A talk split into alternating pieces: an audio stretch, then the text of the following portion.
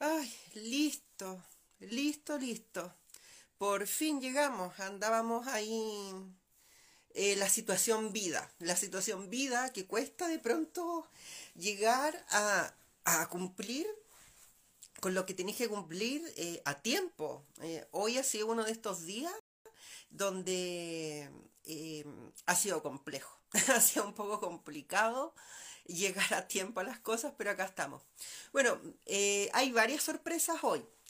Primero que regresa Audrey Astrid, para realizar en conjunto la entrevista de las 9, donde hoy la invitada es Antonia Di Marco Carrasco, que es una mujer trans, historiadora y una recopiladora de la memoria histórica disidente sexual y LGBTI. También, bueno, como sabemos, sigue el ciclo constitucional junto a Dani Mallega, pero debemos, y por supuesto también con su opaso, iniciamos el panel del palabreo. Sin embargo, hay una baja de este programa. Cuando creíamos que haber perdido a Andy Licious había sido un golpe lo suficientemente artero, bajo, doloroso, que nos desangró hasta quitarnos la tintura del pelo, cuando creímos que eso ya nos había producido demasiado dolor, al punto de pensar que teníamos que renunciar a nuestros privilegios, o peor aún, compartirlos. Qué cosa más humillante compartir los privilegios. Yo, que poco a poco estoy teniendo, no quiero compartirlos, porque te duele más que perderlos, yo te diría. Porque ver ahí al otro con tu colcha, ¿me entiendes? Como ver al otro en tu mesa. ¿Por qué? Lo que yo me esforcé. Yo estoy dejando de ser pobre porque me esforcé. Porque me empecé a levantar temprano. Porque me lavo la cara. Hola, Su, ¿cómo estás? ¿Cómo estás? Aquí. Yo bien. Yo bien, pero estaba anunciando una noticia que me provoca un dolor. Y esta tiene que ver con una nueva baja en este programa. Una nueva baja. Cuando creíamos que ya la partida de Andy Licious había producido tanto dolor que nunca creímos que lo íbamos a volver a sentir, yo te diría que estamos a puertas de un nuevo dolor, como en la vida misma. Y ese dolor se va Víctor Hugo Robles, nuestro compañero o compañera, para que nadie me fune, del panel del palabreo. Así es, pero las razones no las voy a entregar ahora. No. Quedarán al final de este bloque. Y explicaríamos por qué. Ay, mira, pensé que era el azúcar, si me desmayo. No, niña. Sí, nos desmayamos por dos. Nos desmayamos por dos. Oye, pero en serio, pero es como algo malo, es algo que hicimos nosotros. Es que yo te diría que nosotras siempre hacemos cosas y siempre estamos generándole algo a alguien. Pero no te preocupes porque así funciona la vida. Lo importante es que estamos bien, que hay salud. Yo creo y que esta familia se va a seguir manteniendo. Igual lo que pasa también es que Víctor era como más no del apruebo, y yo creo que esa discusión del apruebo, del no apruebo, o del abstenerse y toda esa cuestión, ha separado a grandes familias, ha separado a más de una familia, quizás hasta matrimonios. Sí, quizás porque se fue. Mira, vamos a mantener en ascuas sus razones, las vamos a dar al final del bloque antes de nominar a nuestros nefastos, y ahí todo el mundo sabrá por qué Víctor Hugo Robles, o como le dicen algunas, la Vicky, ya no nos va a acompañar, por lo menos no como panelista. Y la otra es que se haya conseguido una pega, y ahí yo diría, bendito sea. Quizá de hecho, sabes que voy a buscar su WhatsApp para no perder, porque ¿Sabes qué se me olvidó? Porque se va. Se me olvidó. Es tanto lo que me importa que se me olvidó. Ay, acá está. Sí, acá están sus razones. Y pero mira, termina diciendo besos, siempre libertarios. Bien. Súper bien. Es un adelanto de qué va el asunto. Besos siempre libertarios. Yo venía con toda la insidiosa a comentar, que yo sé que tú, y ahora me va a salir el tiro por la culata. Pero yo venía a comentar que Mirko Macari se había ido de La Cosa Nostra, y que yo, como escucho ese programa, yo sé que tú lo escuchas también, entonces yo escuché el último que hubo, donde habían puesto a Alejandra Matus. Y yo quería decir que la Alejandra Matus llegó con todo, pues. Era una mina antipersonal. La Alejandra Matus, los tipos pensaban, bueno, pero hablemos de que el rechazo crece en las encuestas. Y Antonio dice, ¿pero qué te dijo que crece en las encuestas? La encuesta que apareció en el Mercurio. Ay, ¿tú le crees al Mercurio? No, pero es que lo que dice la tercera, el Mercurio. Ah, la tercera y el Mercurio. Esos pautan tu análisis político entonces, Mayor. Y era como, no los dejó, no los soltó más. Y como no los dejó seguir con su retaíla de tomar la prensa, digamos, y hacer un análisis a partir de como que lo que le dice la prensa fuera una realidad.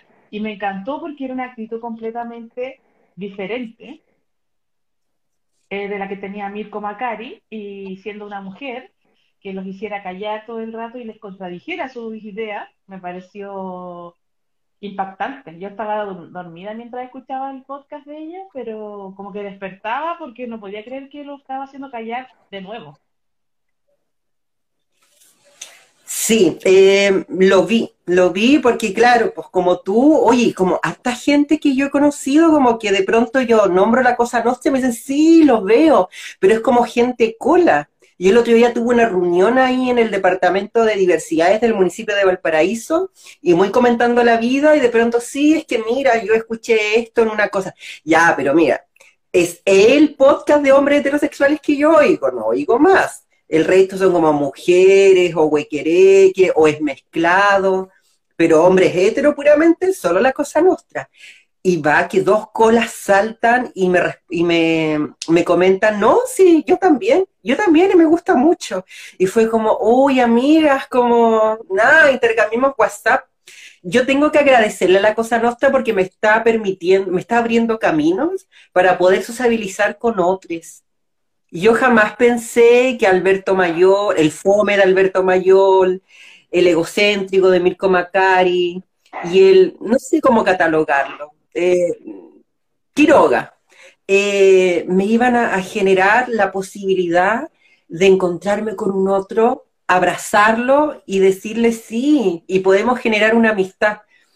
Yo me siento feliz, yo estoy muy agradecido de La Cosa Nostra. Pero bueno, lo vi, entonces me encantó. Yo te propongo que hagamos un álbum de La Cosa Nostra, con sticker coleccionable de La Cosa Nostra.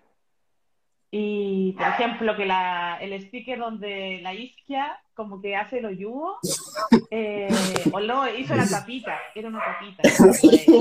La ministra nunca hizo el hoyugo, hizo la tapita. Sean como esas láminas que son como difíciles de pillar. Y vamos a hacer como 7 gatos tratando de encontrar los stickers, porque tampoco es una cosa así masiva. Igual sí. La gente que ama La Cosa Nostra es gente como... Es que sabéis que La Cosa Nostra igual era un club de Toby. Hasta hace muy poco. Claro. Pues igual era difícil de soportar tanto. Yo siento que yo resistía, pero igual de repente era como, ¡oh! ¡Qué rabia todo lo que están diciendo! Claro. Sí, y además que había poco intercambio de ideas en el sentido de que a mí siempre me dio muy la impresión. hablando de La Cosa Nostra, pero a mí siempre me dio muy la impresión de que había una tensión entre Alberto Mayor y Mirko Macari. O sea, yo tengo la teoría de que Mirko Macari envidiaba a Alberto Mayor, porque de vez en cuando le lanzaba una indirecta en modo de broma a propósito de esta capacidad, bueno, también una serie de privilegios que tendrá también Mayor, de poder escribir tanto y sacar tanto, o sea, porque en realidad, más que de escribir tanto, de poder tener la capacidad de sistematizar todo lo que escribe, porque hay gente que escribe mucho, pero nunca publica, pero él puede escribir, y todo lo que escribe, todo es como una producción, es como un muy buen capitalista en ese sentido, todo lo que produce finalmente aparece o en un libro, o va a una conferencia, y por todo gana plata. Es un... Bueno, y yo tengo la sensación, y recuerdo una vez que Mirko le señala que él no tiene esa capacidad, que él muy de vez en cuando puede escribir un libro, y siempre decía, yo no soy como Mayor, no soy como Mayor. Me daba la impresión que había como una envidia ahí, y había también mucho cuidado entre ambos de no entrar en una disputa entre ellos.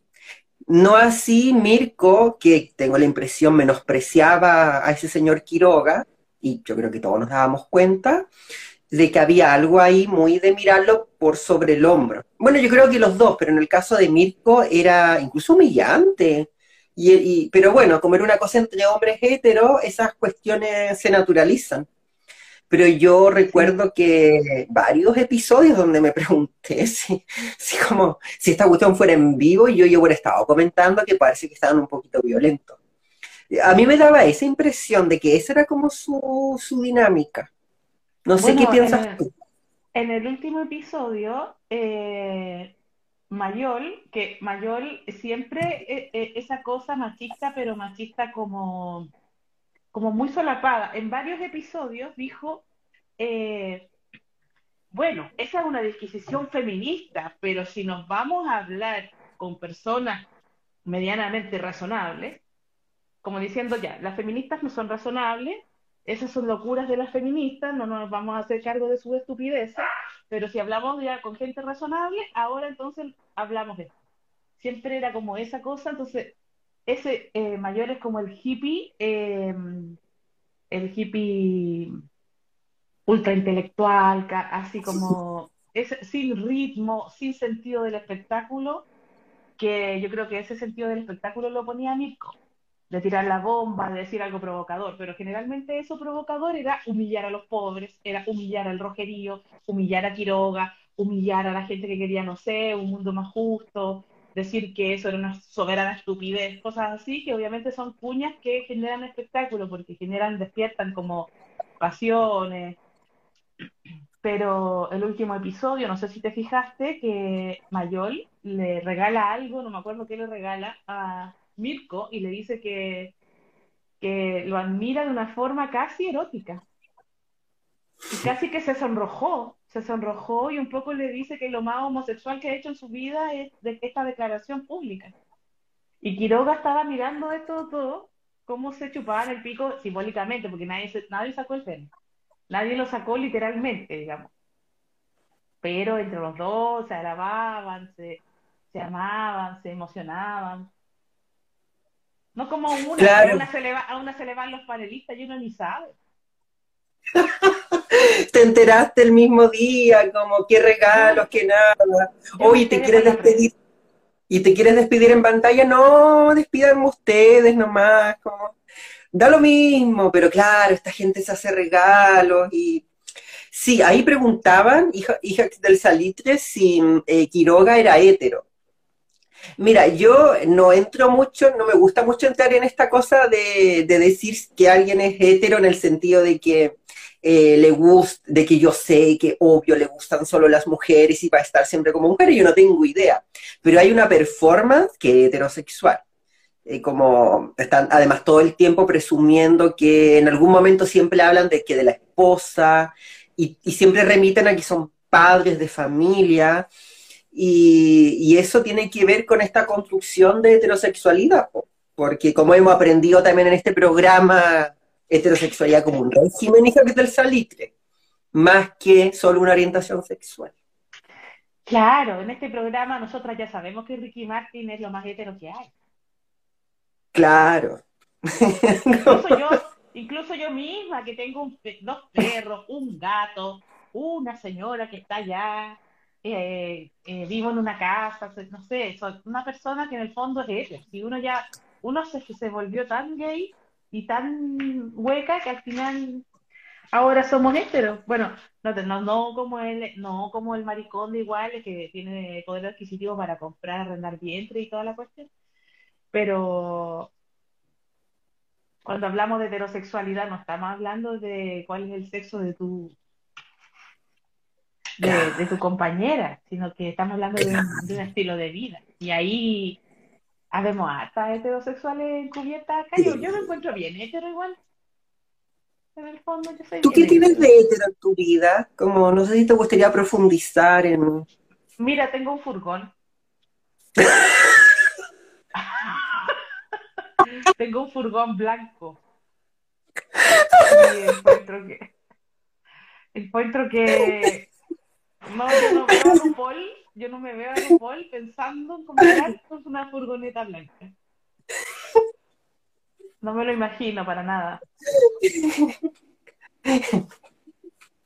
Tú dices que una furgoneta blanca es como de hétero. De hétero. Pero de un hétero como, no sé, así, Santiago Centro, un hétero que vive en Osorno, un hétero de Punta Arenas, ¿cuál hétero? No, como... es el hétero de Macul, que igual se esfuerza, piensa, este auto es práctico, este auto no será bonito, pero... No es como para llegar así un día, a Fausto, ¿cachai? A mirarla, enojarse con ningún glamour, nada. Pero un auto, un utilitario, un auto que te va a servir para trabajar en una crisis económica, en caso de pandemia, trasladar los muebles. Siempre hay el furgoncito aperrando en todo momento. Entonces, nada más heterosexualidad que pensar en lo práctico, cuando tienes que llevar un montón de gente... equipos, lo que sea necesario. Acá la belleza no está metida. El ítem belleza, cuando tú compras un furgón, el ítem belleza y estilo no es parte de tu análisis. Es cierto, como los héteros, porque que se ponen un saco de papa y da lo mismo, como no están preocupados de... Como de el hétero que se pone un saco de papa y se pone a estudiar contabilidad. Claro. Y da lo mismo. Les da igual. No les da ni vergüenza. Decir, soy contador.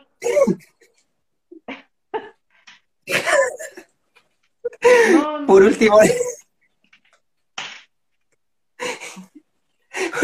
que cambia la polera, no sé, como que tienen la misma polera, tiene... El hétero que va de polera deportiva, pero al matrimonio. Es como,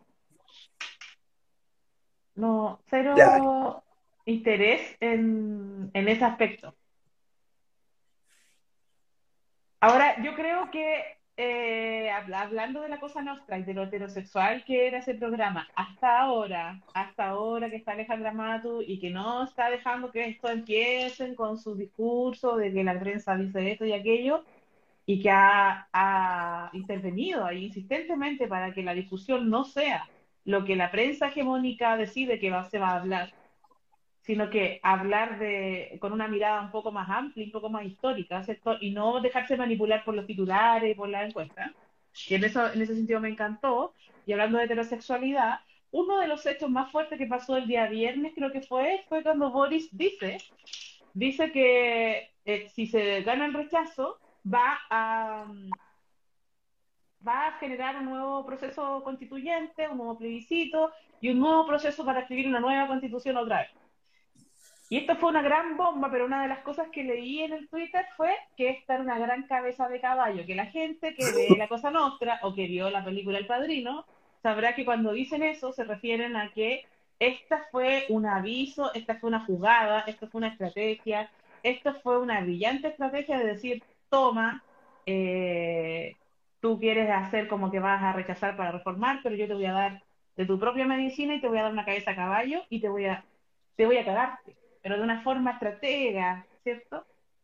Y quiero saber si qué opinión te merecía a ti o te ha merecido durante todos estos días el evento de que Boric declara que en el caso de ganar el rechazo se vuelve a un proceso nuevo de generar una nueva convención y una nueva escritura y toda la cuestión?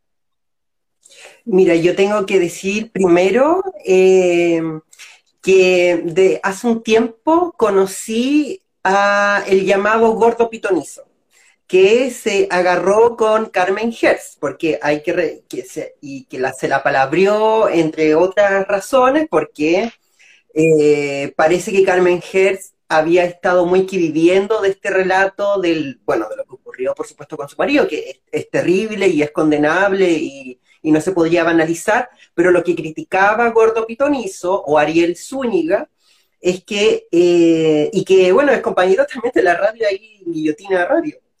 Tiene un programa que se llama El Estallido y también Contra Inteligentes, que lo hace con una escritora, Montserrat, bueno, olvidé su apellido. Y lo que, claro, le hacía ver que ya había un aprovechamiento de esa situación de Carmen Hertz. Ella le dice insolente, lo bloquea, poco más, y le dice, cállese la boca, gordo pitonizo, como emulando lo que sucedió con Sharper. Y bien, lo bloqueó de Twitter y yo empecé como a seguir un poco a este personaje. Y me pasó lo que me pasa, que quiero descubrir mucho el personaje que sigo. Y entonces me veo una serie de programas suyos, del Estallido, de este programa también Contra Inteligentes, unas entrevistas que le hicieron, y de una serie de elementos que plantea, bueno, decir que el gordo pitonizo o Ariel Zúñiga está en esta línea de no aprobar ninguna cosa, porque lo plantea como la captura de la burguesía que hizo de esta insurrección popular. Y además hace una serie de caracterizaciones respecto de la existencia de bloques dentro de esta misma casta política, donde están, por un lado, lo que conocemos como la derecha, una gran derecha rancia por todas partes, más rancia en algunas partes que en otras, pero rancia en definitiva. Y también señala que hay un bacheletismo que da origen a este proceso constitucional. Porque en su análisis, tomando a la Roxana Miranda, que catalogó a la gente del Frente Amplio como los cachorros de la concertación, dando cuenta de eso, él dice, bueno, básicamente es que habría, o sea, un plan ya orquestado por parte de Atria y de otros, Atria que fue en su momento parte del Partido Socialista y que parece que, como dice Ariel Zúñiga, según Ariel Zúñiga, no lo querían mucho y no tenían mucho éxito ahí, pero llegó al Frente Amplio a levantarlo y va, una celebridad. Y entonces Ariel Zúñiga lo que viene a sostener, entre otras cosas, es que finalmente este proceso constituyente revive lo que intentó hacer Bachelet, y que es más, ha señalado Ariel Zúñiga, es que este proceso, y que bueno, y este regreso de Bachelet además se enmarca en una venganza, según Zúñiga, por parte de Bachelet, quien dice tiene una característica principal que es vengativa la señora. ¿Y de quién se quiere vengar Bachelet? Principalmente de la DC, porque hay que traer a colación que la DC, sobre todo en el segundo gobierno, que fue nueva mayoría, atornilló para el otro lado, y no le aprobó una serie de cuestiones como la misma reforma aquella. Bueno, el cuento corto es que entonces Atria dice, Zúñiga dice, este proceso está viciado, no voy a votar por él. Pero tampoco es que yo vaya a llamar a rechazar, dice.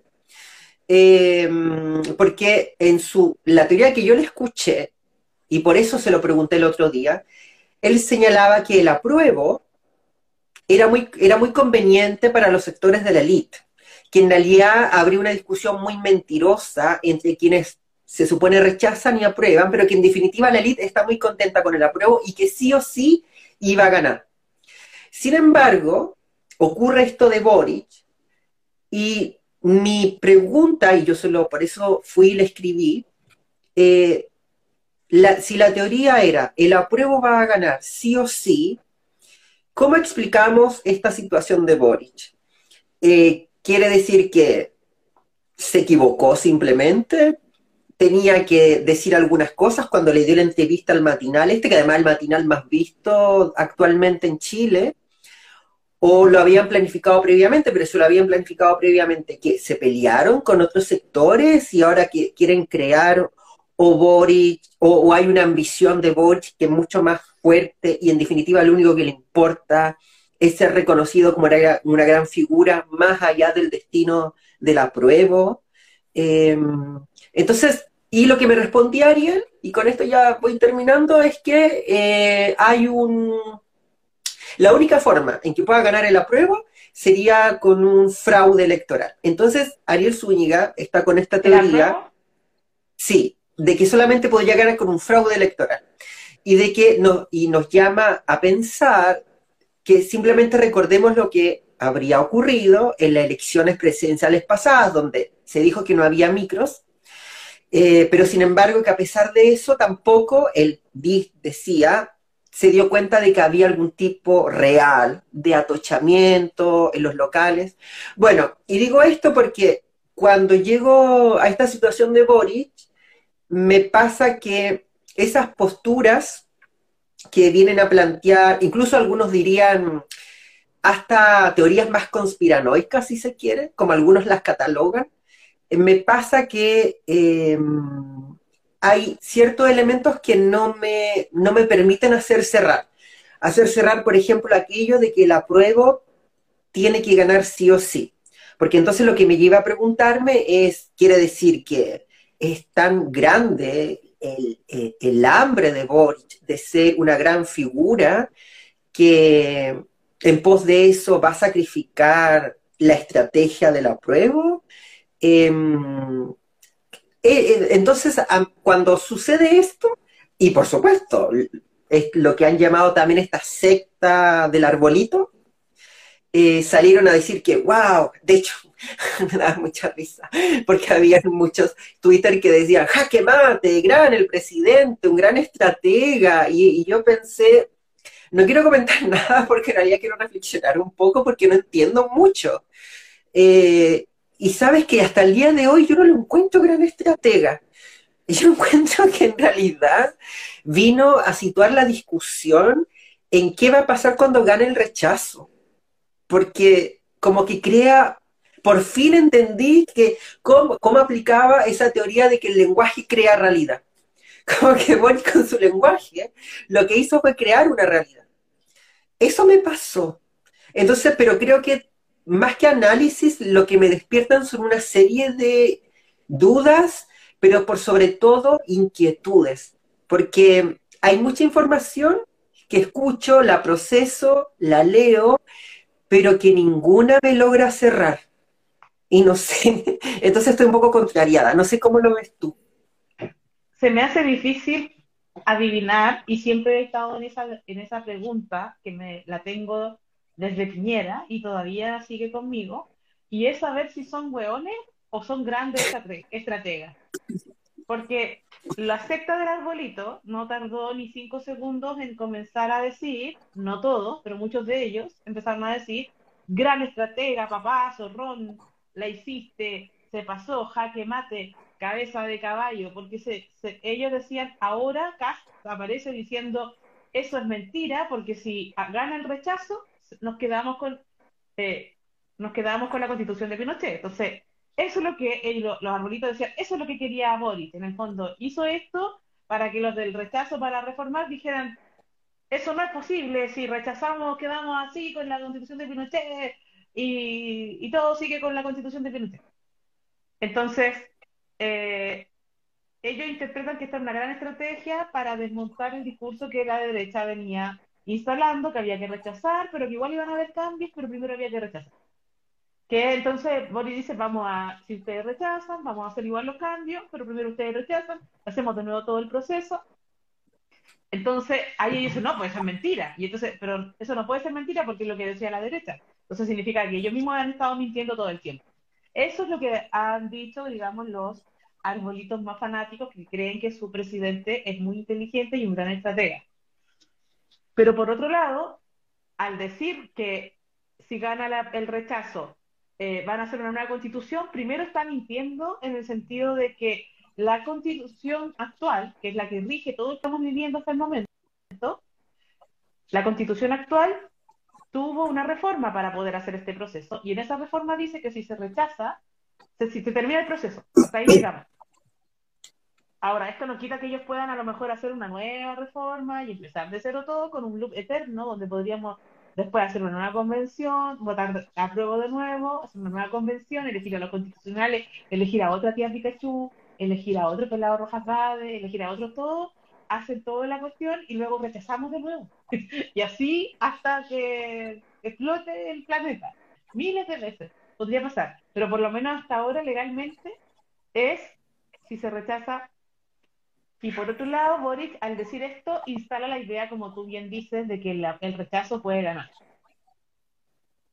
Y esa idea es como tal como le decía Alejandra Matus al tipo este Mayol y al otro, esa idea de que el rechazo puede ganar y entonces ¿qué vamos a hacer? Vamos a hacer un nuevo proceso constituyente.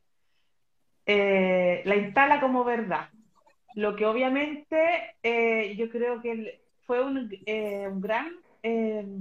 más allá de que fuera una estrategia o fuera una chambonada que a él se le salió, algo que inventó decir o alguna estrategia que estaba muy pensada, para la gente que fue convencional, para los más de 400 personas que trabajaron en ese proceso y todas las personas que están en las calles en este momento haciendo campaña para el apruebo, imagino que es una hiena en el hoyo, y es decir, si usted no lo rechaza no importa, traemos otro.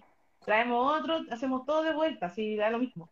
Es como que le quita totalmente la energía y la épica que tenía un momento histórico, que es, se aprueba el cambio constitucional o se sigue con la constitución de Pinochet, pero si tú dices, pero no importa porque si se rechaza lo volvemos a repetir, es como que se desinfla algo que también es la energía de la propia gente que se está jugando, trabajando en las calles y trabajando todo este tiempo por el apruebo, que no soy yo de esas personas, pero...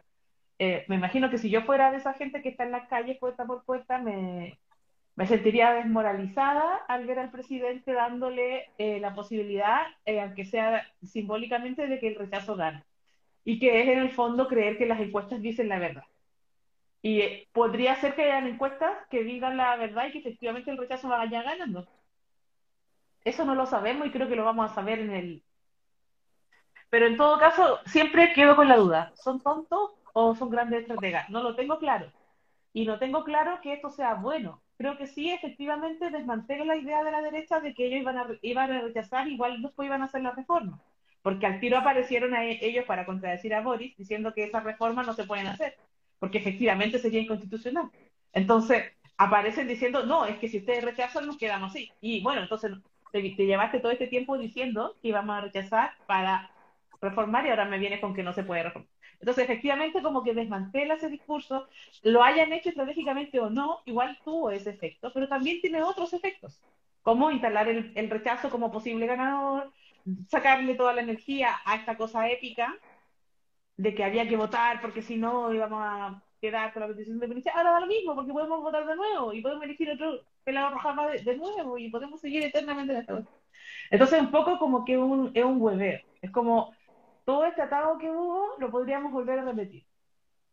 Y yo creo que eso, en definitiva, cualquier persona, si fuera verdad que las encuestas están dando ganador al rechazo, hace algo que la gente la ha votado, si eso fuera cierto, pongámonos en el escenario que fuera cierto, que las encuestas tienen razón, son verdaderas, y la gente está enojada con la convención porque hay gente que votó en la ducha, porque está enojada con la tía Pikachu porque se disfrazó, y está enojada con que la Tere Marinovic no fuera a trabajar, y... un montón de chambonadas que ocurrieron. Creo que si fuera ese el caso y Chile estuviera como rechazando por todas las estupideces que hicieron los convencionales, no todos, algunos, pero a la que se le sacó mucho trote en el rechazo, este sería una gran mega chambonada, que es decir, fino, si total el proceso constituyente da lo mismo, porque si no aprobamos esta, aprobamos otro, como que da igual, entonces da igual. Tampoco es tan grave, ¿cachai? Y ahora hagamos una nula con la tula, si total da lo mismo, porque después hacemos otro proceso, da igual. Entonces, si todo da igual, esta es una súper mega chambonada. Y yo creo que, entonces, si esto fue una gran estrategia, o una mala estrategia, o simplemente fue un error, porque el presidente no se sabe quedar callado, y en verdad no sabe controlar lo que dice, y después los analistas, los asesores de él, arreglan la cagadita diciendo que esta fue una estrategia, pero si fue una buena estrategia, una mala estrategia, lo vamos a ver con el tiempo, efectivamente. Porque imagínate, ese mismo día salieron un montón de convencionales con Ariel el hoyo haciendo videos. Ese mismo día salieron un montón de convencionales diciendo que esto les parecía, pero ya lo más poco serio, porque los buenos se encerraron con Tere Marinovic, o sea, durante un año. O sea, imagínate lo que fue para esa gente.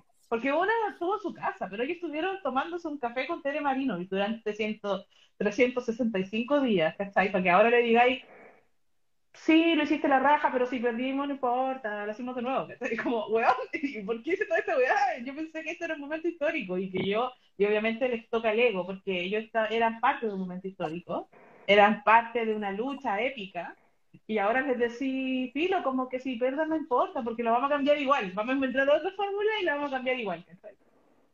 Como que a lo mejor no me habría pegado todas las pajas de escuchar a Stingo, ¿cachai? Claro, sí, mira, a mí se me ocurría como preguntarte a propósito de lo que decías sobre los convencionales, porque si algo se sostiene, digo, ¿quiénes lo sostienen? Los sectores que están como por el apruebo, pero los llamados sectores progre. Lo que sostienen es que no hay que invitar. Por ningún motivo, los convencionales tienen que ir a la tele. Dar entrevistas, tienen que desaparecer. ¿Quiénes enarbolan esta tesis? Los mismos hombres de La Cosa Nostra y en general todo ese mundo progre, que está con las banderas de la prueba.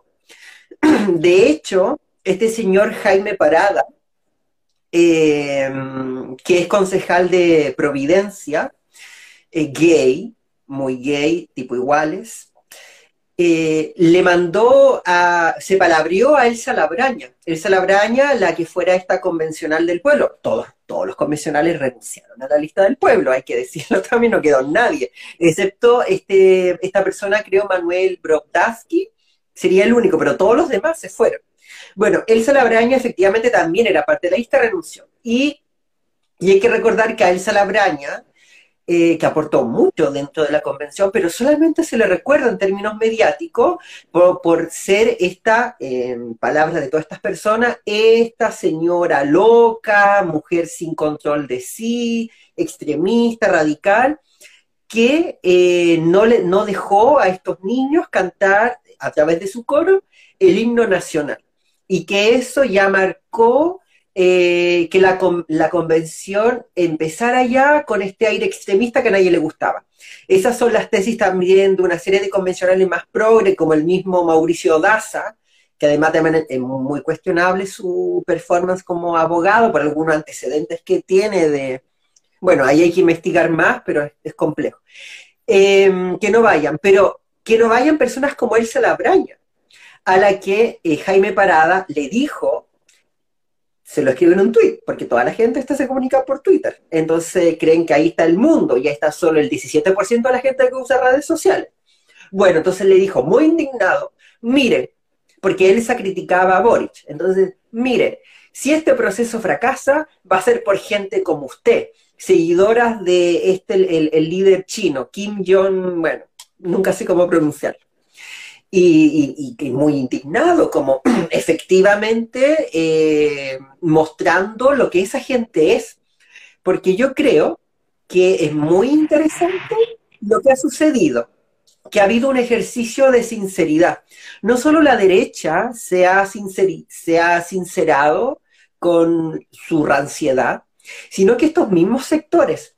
Había un rayado que lo hicieron ahí en Santiago, el GAP, que una podría tener más acuerdos, menos acuerdos, no te podría gustar nada, podría seguir pensando que son un grupo de machotes, toda la cuestión que tú queráis.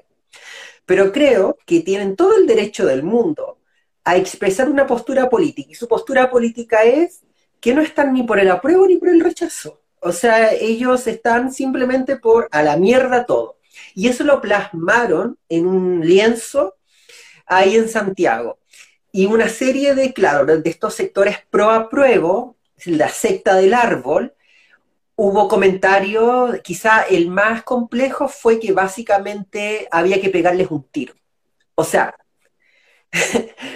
matar a otro porque no piensa como tú. A ese nivel han llegado esta secta de los arbolitos. Entonces creo que se ha desenmascarado, aunque no sé qué tanto se ha desenmascarado, pero bueno, la derecha y estos sectores que además plantean la discusión en términos de quienes están por el rechazo son malos, porque el rechazo es malo, no aman a Chile, como si ya el tema de la nación no fuera compleja, porque parece, amigas, que ha matado un poco de gente para que se haya conformado este Estado. Yo no sé si lo defendería con tanto amor, y convicción y dedicación. Y ellos son los buenos. Y yo estoy esperando que en algún momento esta gente me cite algún versículo. Porque básicamente están hablando como cualquier cristiano. Esta gente, yo tengo miedo, porque yo ya no sé si van a ir tocando la puerta para entregar la nueva constitución y explicarla, o van a entregarte una Biblia. Porque hablan como si fueran cristianos, testigos de Jehová, convenciendo de que si gana, entonces la gente del rechazo es una especie de Satanás sobre la tierra, y ellos son los ángeles que quieren lo mejor para ti. Y yo, cuando leo que un señor le ofrece un disparo a gente que plantea una postura política, yo no sé si quiero que, no sé si les creo mucho que son estas buenas personas que quieren lo mejor para ti. Me da la impresión que ellos creen que lo que te plantean es lo mejor y que así es como tienen que funcionar las cosas, y simplemente se comportan como cualquier fascista de la plaza. A mí me... Eso es como... Bueno, entonces, pero la pregunta era... bueno, y lo que dicen antes de la pregunta es, entonces, claro, las Elsa Labrañas que no vayan, las tías Pikachu que no vayan, pero los Jaime Baza, los Fernando Atria, que es un señor que te explica y tú no entiendes. O sea, te explica, y no sé si el caballero alguien le ha dicho, que como explica, se complica y nos complica y todo se complica y nadie entiende nada. Es profe, ¿cuántos habrán echado los ramos? Porque el caballero le explicaba como lo hizo. Pero es que es terrible. Yo no le entiendo. Le pregunto a alguien, no le entiendo. Nadie le entiende. Porque este señor además explica es como que explica su constitución, como que su pecho está inflado. Es que es tan que es tan plano que él empieza a explicar y uno empieza escuchando, pero a los 2 segundos uno empieza bla, bla, bla, bla, bla, bla, bla, bla. Es como la profesora de Snoopy. Yo lo único que lamento es por los alumnos de él, que han tenido que mamarse semestres completos tratando de poner atención sin distraerse, porque no es fácil, no tiene carisma ese caballero. Y lo pelaban porque decían que no era nada profe titular de Derecho de la Chile. No es nada titular. Lo palabrearon y lo pusieron en su lugar. Le dijeron, no señor, usted es profesor de Introducción al Derecho. No titular. No. Usted está en la introducción, o sea, está el principio. Los especialistas no son usted. Bueno, hasta pero lo que yo te iba a preguntar... Yo he hecho introducción. Claro, no, si hasta, mira, a mí yo me como un par de galletas canábicas y yo ya estoy haciendo introducción al derecho, si no pasa nada, no pasa nada. Pero lo que yo te quería preguntar es, ¿qué te pasa cuando esta gente te dice que hay unos convencionales que pueden ir a la tele, o en general parece que a esta altura ya incluso hablar con la gente, y hay otros convencionales que no pueden ir? Hay unos que sí y unos que no. Y fíjate que los que sí son los que la gente, lo que ellos dicen, los más moderados, pero curiosamente los más moderados todos tienen domicilio en el Frente Amplio principalmente. Si no son militantes propiamente tal, son, bueno, no serán en el papel, pero en la práctica son militantes, o sea... Pero me pasa eso, como, ¿por qué unos sí y otros no? ¿Y quién determina quién es radical y quién no? Me genera cosas. Yo creo que es puro clasismo.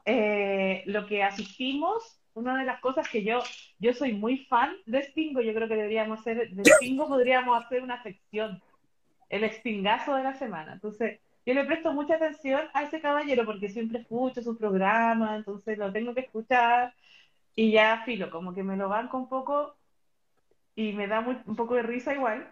Cuando él sale electo, él asegura en su programa La Voz de los que Sobran que él es completamente independiente. Él dice, yo soy independiente, yo voto, yo no voto por ningún partido, ninguna coalición me manda, yo soy independiente.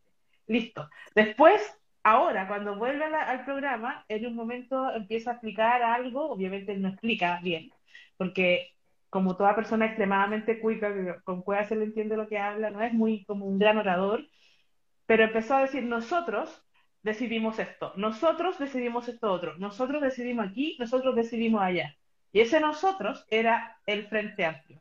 Y ocurrió, y lo conversamos también acá, cómo se institucionalizaron todas esas personas que entraron diciendo que eran independientes, pero iban con cupos de Frente Amplio, ahora son directamente Frente Amplio, ahora ya están dentro de la maquinaria, fueron absorbidos por la maquinaria, o a lo mejor siempre lo fueron, pero antes nos vendían el cuento de que eran independientes, y ahora ya sabemos que son, y ahora lo dicen a cada rato, nosotros, dicen nosotros, como si ya firmaron, ya están dentro del partido. Y en ese sentido, no solamente lo vemos así, sino que cuando van a cantar el primer día, eso lo conversamos hace unos capítulos atrás, cuando van a cantar el himno nacional el primer día y no lo pueden cantar, porque la institución del himno estaba... en cuestión en ese momento, la idea de nación, la idea de país, la idea de patria, todo eso estaba puesta en jaque en un estallido, ¿cierto?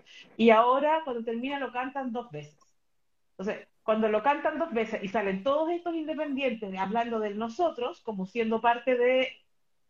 Y muchas veces, en varias votaciones absurdas, donde Stingo, por ejemplo, no aprobaron la cuestión de nacionalizar el cobre, le dicen, pero ¿por qué lo hiciste? Nosotros tomamos esta decisión. Yo hago lo que me dice el grupo, nos ponemos de acuerdo y votamos así porque se decidió así. Y esa es toda la explicación que da.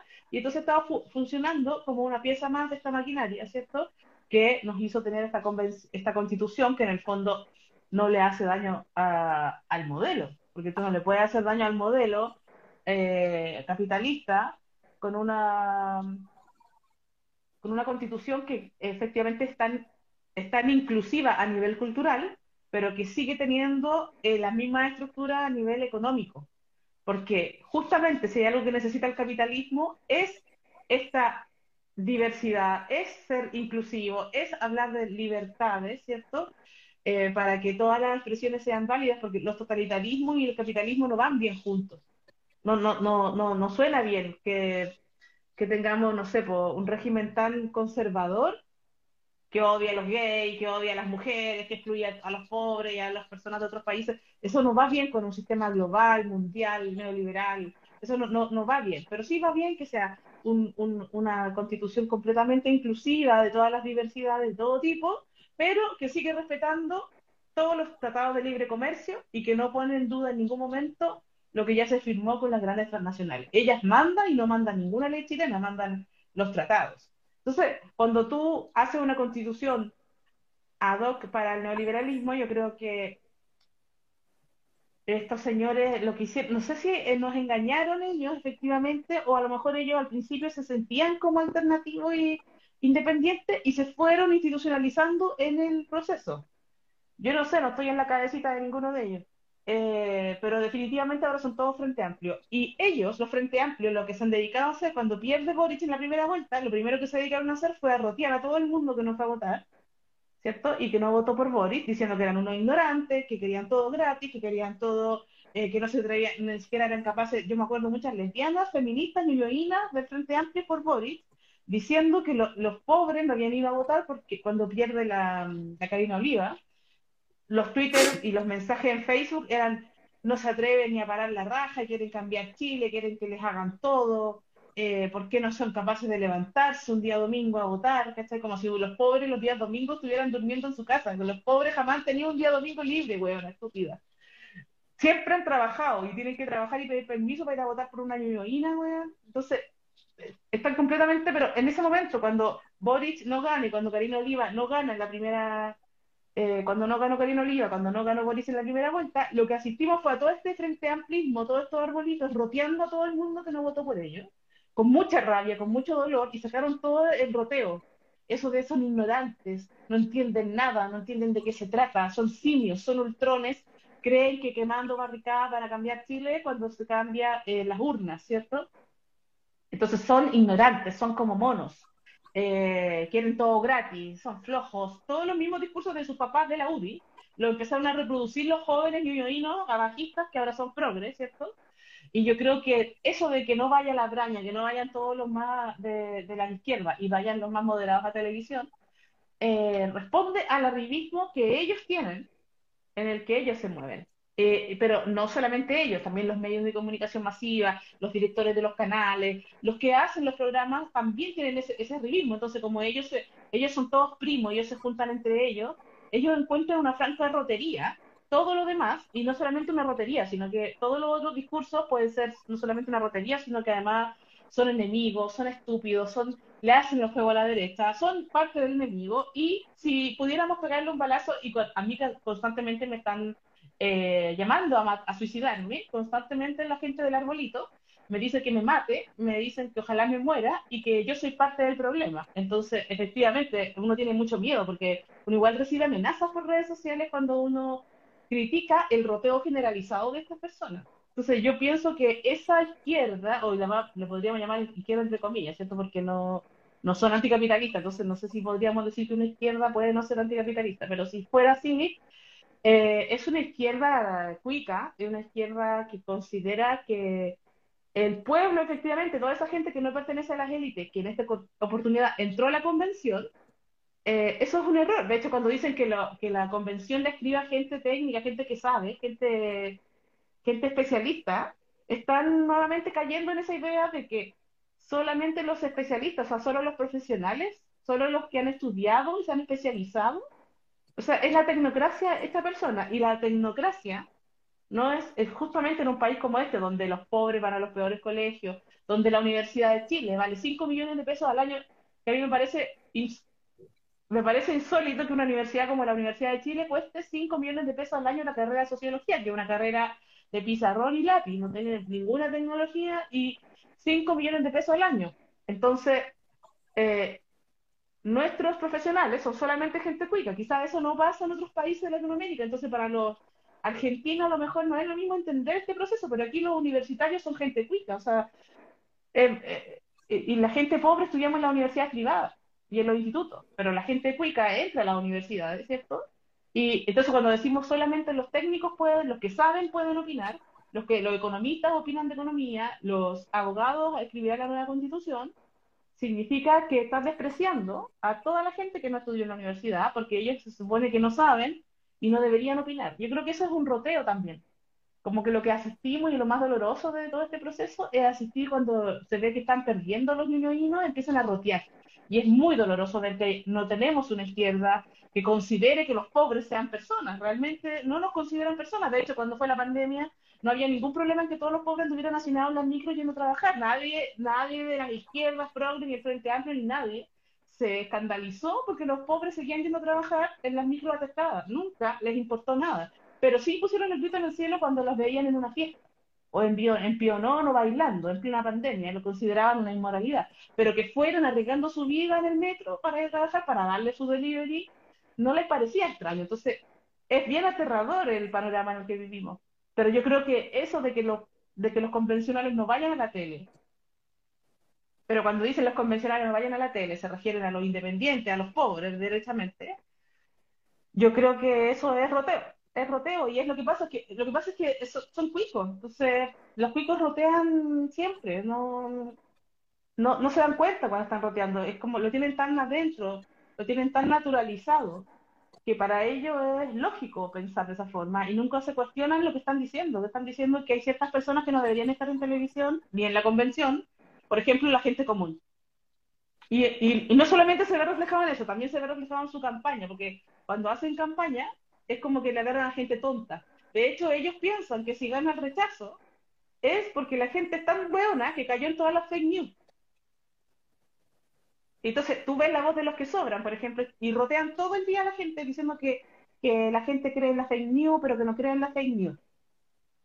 O sea, creen que la gente es hueona, eso piensan, que la gente es tonta, que la gente no piensa, no se da cuenta. Eso están diciendo que esa gente es tonta. Y que tienen que explicarle todos los días que eso son noticias falsas. Como si la señora le importara o no supiera que las cadenas culias son falsas. Yo creo que a la señora sabe que son falsas y ella las crea, la señora misma está creando la luz. Todas las viejas fachas que viven acá, viejas culias zapas, porque este barrio se llena de viejas zapas. Todas estas viejas culias zapas fachas, ¿tú crees que son tontas y que no saben que la wea es falsa? Ellas crean las noticias falsas, weón. Son malísimas. Son mucho más inteligentes que la UDI para hacer las fake news, las viejas culias zapas. Eso nomás quería decir. Las viejas Julias. Si son las viejas Julias. Hoy sabéis que yo estaba pensando, bueno, que aquí, como tú ya sabes y también gente del público sabe, yo desde enero vivo acá en Villa Alemana. Y nos hemos dispuesto ahora, bueno, ahí ya se conectó Antonia, que en un ratito empezamos con su entrevista, pero lo que me gustaría contar brevemente es que queremos levantar entonces un policlínico acá para personas trans en específico. Sí, lo escuché. Y en mi cabeza está, no he dejado de pensar en lo que ha implicado este proceso constituyente, porque claro, a mí me parece este roteo en el que yo coincido, porque finalmente la gente no está haciendo, estos pobres ordinarios no están haciendo lo que tú esperas que esta gente que es igual a tu servidumbre tenga que hacer. O sea, te molesta en tu condición social que no te haga caso, porque eso es casi contra natura. Y en realidad estamos asistiendo a un momento en que esos ordinarios, que deberían seguir en la misma lógica del sirviente que te obedece, no lo hacen. Y eso genera una estupefacción y una molestia tal que, claro, llega a que te amenacen de muerte o amenacen de muerte a estas otras personas por una postura política. ¿Por qué lo vinculo con el policlínico? Porque cuando de pronto, bueno, yo el otro día conversando con mi mamá acerca de la Constitución, porque ella me sacó el tema, que no entendía mucho a qué se refería con antipatriarcal, que era lo de plurinacionalidad. Y efectivamente, pues mi mamá no tiene por qué saberlo, porque en realidad mi mamá no fue de las personas que pidió un proceso constitucional. Mi mamá, cuando en su momento salió también a protestar, lo hizo porque quería, lo que mucha gente quería, y queríamos, me incluyo, que todos se fueran a la mierda. Por lo menos un rato. Y si íbamos a hablar, que habláramos después, pero que nos dejaran por fin a nosotros los pobres, los que nunca nos habían escuchado, los que nunca íbamos a llegar a la tele, que nos escucharan por una vez, pero en nuestros términos, no como ellos nos decían. Y de pronto llega esta gente y dice: ahora tiene que funcionar como siempre la cosa ha funcionado. Nosotros ponemos las reglas y ustedes acatan. Y ahora resulta ser que hay, en mi opinión, una nueva especie de insurrección popular que te dice: no, po, no quiero eso, porque yo salí para que se fuera Piñera. Yo salí para que tú mismo, Gonzalo Winter, que en tu primera elección llegaste con menos del 1%, también te fueras. Y te tengo aquí por segundo periodo consecutivo, y que ahora te pones a hacer videos en TikTok, donde apareces tú emulando que estás realizando ejercicio en tu edificio, porque además viene un edificio ahí en Ñuñoa. Yo quería que te fueras, y sin embargo te tengo aquí, y te tengo que soportar que cuando pongo el TVN en la noche, porque a veces me confundo, porque quiero que dan la telenovela en TVN, cuando la dan en Mega, pongo TVN y te encuentro a ti hablando del proceso constituyente, cuando yo quiero ver a la doctora Asia y su venganza, y me acuerdo que la dan en Mega y no en TVN, pero ya te vi y era un desagrado verte, yo quería que te fueras hace 3 años, ¿qué chucha haces aquí en mi tele? De nuevo, ridículo, y además que te pones a bailar y contándome cosas como si yo fuera estúpida. O sea, creo que hay un hartazgo de esta elite y esta gente progre o no se da por enterada o se da por enterada pero se hace la idiota y esto se como que se guarda y entonces claro, lo más fácil es culpar a esta gente que no lee la Constitución y en una de esas no quiere leerla porque no le importa y no porque no tenga conciencia de sí, sino porque hay cuestiones que son más del inmediato, como es la sobrevivencia, como es cómo me voy a abrigar, cómo, cuántas mascarillas voy a tener que usar para irme en un bus lleno al trabajo o para irme en el metro en horario punta al trabajo, porque yo a diferencia de Gonzalo Winter no puedo pegarme el show grabando un TikTok en la azotea de mi edificio de Ñuñoa, porque en realidad mi internet tampoco es muy bueno. Entonces como que hay demasiadas cuestiones que tienen que ver con una expresión de clase que evidentemente sectores de élite, por razones obvias, no las tienen y no las tendrán. Y creo que en buena hora que no las tengan, porque además eso creo que abre también las posibilidades de que efectivamente cada vez más, ojalá, esto es un deseo, escapa como de una propuesta real, de un análisis político, es un deseo simplemente de que ojalá cada vez más desde los movimientos sociales, de clase, donde donde en definitiva se ponga el centro de la vida, pero de verdad, no solo en el papel, sino que de verdad sea relevante si alguien tiene o no tiene para hacer ensalada.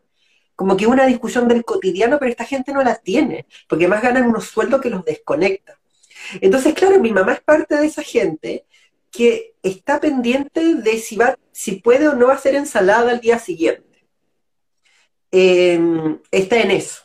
Afortunadamente ha ido teniendo una mejor situación económica, pero no deja de vivir en un barrio que es popular. Entonces, las discusiones no son el apruebo y el rechazo, nunca lo han sido y nunca lo van a ser. Las discusiones tienen que ver con que si la calle está pavimentada o no, con que si nuevamente se inundó la misma casa del mismo vecino, esos son los diálogos, de si el niño de la vecina va a desarrollar, como el otro hijo de la vecina, un asma crónico, porque no tuvo la plata para pagarse el tratamiento cuando presentó el primer síntoma. Esos son los temas. Entonces, cuando de pronto tú les instalas una discusión ficticia, claro que yo entiendo que pueda molestar y que por supuesto que la gente incluso rechace porque está cansada. Porque lo que la gente, creo que mucha gente quiere y porque una lo puede escuchar donde una va, es que básicamente que alguien le diga que se va a hacer algo efectivo y en el tiempo con la alza de precios, que es generalizada.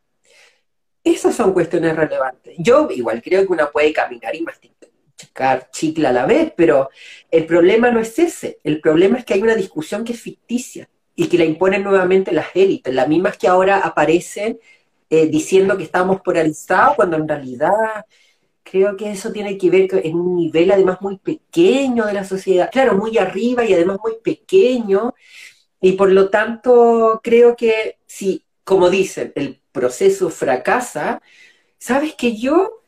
Pensaba ayer que bien merecido se lo tienen. Ellos quisieron parar toda esta insurrección popular con las mismas artimañas de la élite. Bueno, que ahora se coman lo que les viene de vuelta por andar haciéndole el juego. Como ellos dicen que le hacemos el juego a la derecha, yo de respuesta les doy y ustedes le hacen el juego a la élite. Yo a esta altura prefiero hacerle el juego a esa derecha, como ustedes dicen, porque creo que incluso ahí hay una mayor conexión, no digo la derecha, pero esa gente tiene una mayor conexión, que es la gente con la que yo me siento identificada, con el día a día. Si en el día a día estamos en otra cosa. Bueno, por lo menos quienes todavía seguimos teniendo una conciencia de clase.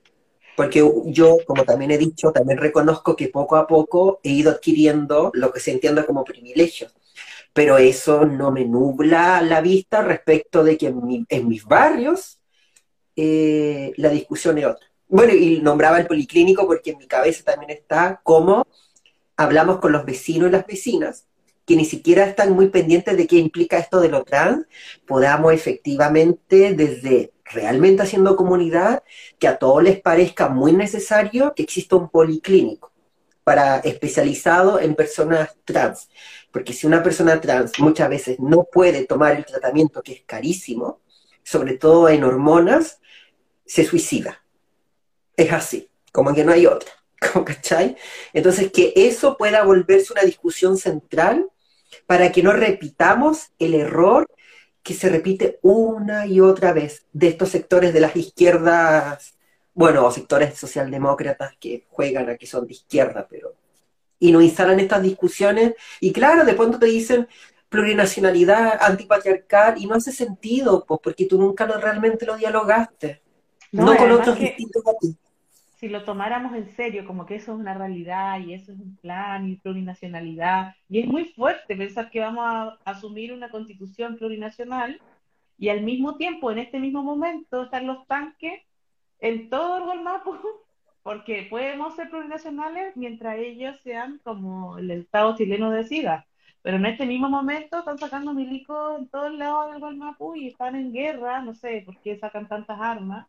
Entonces me imagino que hay una guerra por allá, es algo que tengo lejos igual, pero es algo contradictorio. O tenemos un gobierno feminista que pone una primera dama, ¿cierto? Entonces son... hasta si nos tomáramos en serio esas ideas, hay contradicciones entre lo que se dice en esta constitución y lo que se está haciendo realmente en la práctica concreta, que es sacar milicos, y ahora se puede entonces sacar militares para defender las estructuras críticas, que no sabemos lo que son las estructuras críticas. Entonces se le están aprobando las leyes que no se le aprobaron a Piñera, las está aprobando Boric. Entonces yo digo, yo no sé qué pensará la Machi Linconado de que, como, o sea, yo siento que hay un discurso muy lindo, como estamos llenos de poemas, de poesía en la Constitución y en el presidente y todo. Pero en la práctica, como que hay tanques ahí, están llenos de militares, no sé, o de pacos, como con forma de militares. Entonces, en todo caso, yo coincido con esta teoría que tú decías. Para mí todo esto es una súper mentira. O sea, yo de verdad, seguramente me estoy creyendo todos los temas de conspiraciones, pero yo veo que la derecha está feliz y finge como que actúa que no quieren que ganen estos comunistas, pero en realidad... están cagados de la risa con esta nueva constitución porque no le hace daño a la estructura capitalista que ellos tanto necesitan para seguir haciendo sus negocios. Están fingiendo que están así, pero como que son actores, de verdad. Yo estoy viviendo en Truman Show. O sea, está la izquierda hablando de que fake news, y están todos de acuerdo en que va a ganar la prueba. Y la constitución se va a cambiar. De hecho, ya lo dijo Piñera. Lo dijo Boric, el presidente, yo le creo. Lo dijo, la vamos a cambiar igual. Igual. Así tengamos que hacer 9 procesos constituyentes. 9. Que se escuche bien, 9. Desde este programa, yo creo que nuestra propuesta política no es para que lo usen como insumo para sus discusiones en algún café del centro de Santiago, es que 9 procesos constituyentes. No uno más, 9 más. Porque son 10 en total, porque como el número perfecto. Oye, Su, yo te quería entonces preguntar por tu nefasto de la semana. Mira, difícil saber. Está difícil.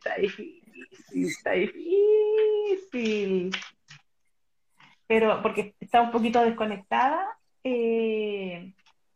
Mira, mi nefasto de la semana... como siempre, me tiene aburrido lo de la convención. Pues ya sabemos que va a ganar la prueba y que la van a cambiar, y si pierde, la van a empezar a hacer de nuevo y la van a terminar aprobando en algún momento, de los nueve momentos que vamos a tener. Así que me aburre el tema de la convención. Siento que pasan muchas más cosas. Dejaron de darle gas a Alemania, y sabéis que mi nefasto de la semana es ese comunicado que hicieron en Alemania la semana pasada, pidiendo a los alemanes que no se bañen tanto. Para que ahorren gas, porque ya no está entrando nuevo gas hasta que arreglen no sé qué cuestión de Rusia, y mientras no lo arreglen no hay gas. Y yo pensaba, oye, le estaba pidiendo a los alemanes que no se bañen tanto, y estos ya no se bañaban tanto. O sea, estos buenos se bañaban con raja una vez a la semana, con mucha raja. Entonces yo digo, ¿cuántas veces se van a bañar? Estos buenos no se van a bañar más. porque de verdad me parece que uno de los temas más importantes es la crisis económica. El peso chileno es uno de los más devaluados del mundo. El cobre es uno de los materiales que menos se está vendiendo y que más está bajando su precio. La pobreza en Chile es una cosa horrible, y más encima la inflación, que es una crisis mundial debido a estos temas que te comento que son mundiales. Se ha estudiado que no más del 60% de la inflación chilena corresponde a estas vicisitudes externas, y el otro 40% simplemente la codicia de la gente de allá, que sube el precio porque se le paró la raja, y porque puede, y porque nadie se pone. Entonces, nuevamente yo estoy preocupada de...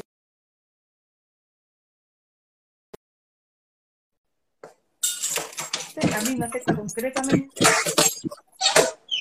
Y no sé cómo voy a parar la olla, y eso sigue siendo para mí lo nefasto, que sigan diciendo que todo es un problema de Ucrania, cuando en realidad igual hay más cosas en juego en este país. De hecho, bueno, todos los países están siendo afectados, pero si nos fijamos bien, Chile está siendo más afectado. Entonces, creo que el nefasto de la semana es todo ese discurso, como porque creo que la convención misma nos absorbe, y no estamos viendo todo lo que está pasando. Yo la semana pasada, de verdad, que compré parafina y le eché benzina al auto, me gasté, y fui al súper a comprar 2-3 cuestiones. Gasté como 100 lucas. Y yo no tengo 100 lucas para gastar en eso. Bueno, gasté 100 lucas en ir a comprar parafina, un poco de benzina para andar, para trabajar, y ir al súper a comprar 2-3 cuestiones. Entonces, yo estoy preocupada de eso. Y ese es mi nefasto de la semana. Yo creo que... el dólar culiado, el nefasto de la semana, y no importa. No me importa la constitución a mí. Sí, está complejo. Yo, bueno, quiero cumplir lo que prometí, que antes de despedir este bloque para empezar con la entrevista a Antonia, las razones de por qué Víctor Hugo Robles, más conocido como el Che de los Gays, decidió, como dicen por ahí, dar un paso al costado respecto de su participación en este programa. Y como no quisiera yo caer en imprecisiones, voy a leer textual lo que me mandó al WhatsApp. Y lo que escribe, lo que arguye como razón para no participar más, es lo siguiente.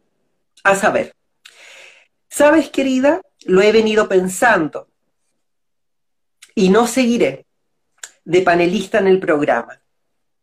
Ese horario coincide ahora con reuniones de trabajo del Colegio de Enfermeras, donde integro un comité de ética profesional y prefiero no andar a medias ni aquí ni allá. Te agradezco la oportunidad y tu cariño, mi afecto y total admiración y eso. Y se despide entonces con besos siempre libertarios, y yo le mando un audio. Le pregunté en este audio si prefería despedirse él mismo o que lo hiciéramos nosotras, digamos. Y lo que me responde es: prefiero que tú me despidas y expliques las razones que expongo. Todo mi cariño para quienes toman té cada lunes. Entonces, ahí se hace extensivo el cariño también a Pisu y a quienes expectan este espacio lunes a lunes, desde las 8 hasta las 11, y a veces pasadas de las 11 de la noche, porque terminamos con el ciclo constitucional con Dani Mallega. Y quiero pasar un aviso que lo escriben ahí, que es de Carla Ahumada Lara, que bueno, hola, las saludo, son unas bacanes, quisiera pedirles que compartan que mañana comienza la escuela de invierno de nuestra colectiva feminista por la dignidad y el respeto, con un taller de género. Eso entonces. Y eso, pues, muchísimas gracias. Muchísimas gracias por este panel del palabreo. Vamos a tener que ponernos en campaña, eso sí, para encontrar otro panelista. Sí, sí, yo creo. Nosotras somos muy amarillas. Yo dije, no, es que él nos va a mandar a la cresta el Víctor Hugo porque somos muy, que vamos a probar. Entonces dije, claro, no, somos muy amarillas nosotros. Pero podríamos pensar en alguien, a ver si conversamos más con otros puntos de vista. Sí, sí, ahí veamos. Bueno, como siempre, Su, muchas gracias. Y ya nos encontramos entonces el próximo lunes con un nuevo panel del palabreo, en este té para ladies que va entonces todos los lunes. Y además que estamos buscando auspiciadores. Ya nos confirmó uno. Ahora sí, si nos movemos bien, podríamos conseguir una persona auspiciadora que hace justamente test. Mira, lo que más nos hace falta. Hecho, podríamos estar tomando tecito. Así que ya, vamos a colaborar con Situación Despensa. Genial. Genial, nos vemos la próxima semana, besitos. Nos vemos, Su, que estés muy bien. Bueno, y entonces seguimos ahora con la entrevista a Antonia Di Marco Carrasco, a quien ya hemos presentado como historiadora, también como docente y como investigadora de la memoria de las disidencias sexuales. Ahí, Antonia, puedes llegar cuando tú gustes, porque ya se había conectado. Pero que nos alargamos un poquito. Ahí está. Ya te invité, Antonia Di Marco Carrasco. Bueno, y también esperando a que pueda reincorporarse Audrey. Audrey, pero mientras le damos con Audrey, que ya contamos que sufrió un robo de su celular. Ahí estás, Antonia, ¿cómo estás? Ay, espérame, que tenía la vuelta a la cámara. Ahí está la Audrey, me encanta. Y llegó Audrey también. Hola. Oye, disculpen, chiquillas, que nos alargamos, porque no teníamos la certeza de como a qué hora partir. Ahí teníamos unos desfases, pero aquí estamos.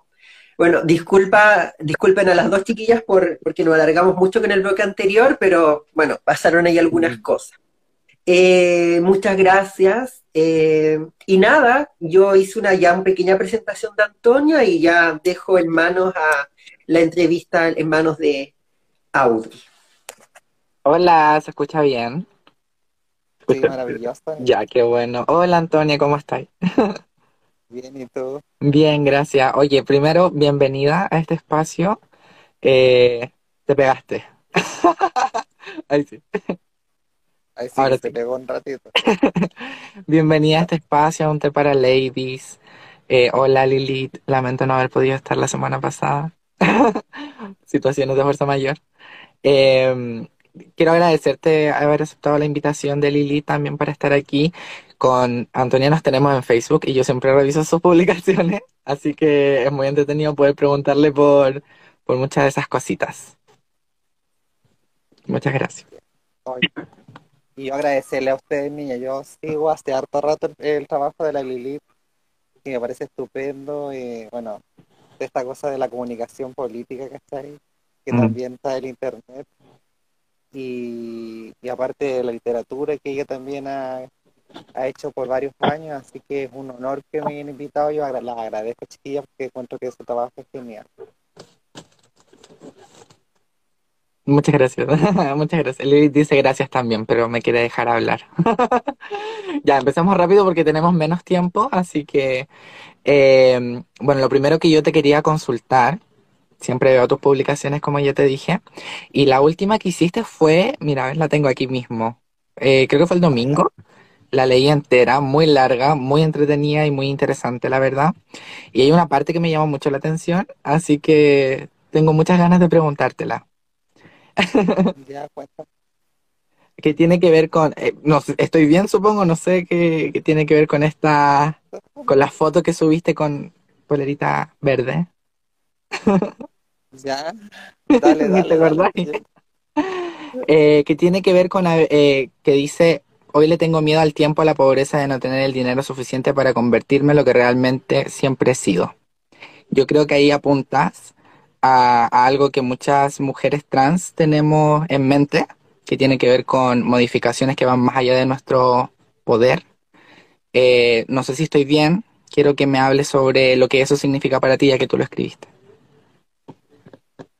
Es que lo que pasa, mira, yo pensaba que hablaba de otras cosas, y ya salimos con esto, güey. Es que tengo la duda, es una duda personal.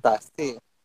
No, pero mira, yo creo que tiene que ver con, bueno, siempre hablamos de la biografía del mundo LGBT, bla, bla, bla, y uno siempre habla de afuera, yo siempre hablo de afuera, pues, no del yo, siempre hablo del otro. Uh-huh. Entonces, el Facebook, cierto que yo nunca tuve un diario de vida, nada, pero cuando llegué a internet, a este espacio, estando sola después de viajar, ¿cachai? Como para alejarme de mi familia y estudiar y todo, como que sentía que era el único espacio como para uno poder, como expresar cosas que sentía, ¿cachai? Uh-huh. Como psicólogo. Uh-huh. De loca, decía la... ¿Cachai? Y cuando ya yo me asumí todo el cuento, ay, la weá, me voy a poner a llorar. Bueno, es que esta weá me ha sido como de loca, bueno, todo tiempo. Es demasiado fuerte para mí. Y yo me dediqué mucho tiempo a estudiar, ¿cachai? Uh-huh. Porque mi familia es muy conservadora. Y siempre toda esta idea como de los 90 de que las travestis eran como el estigma, ¿sabes? Sí.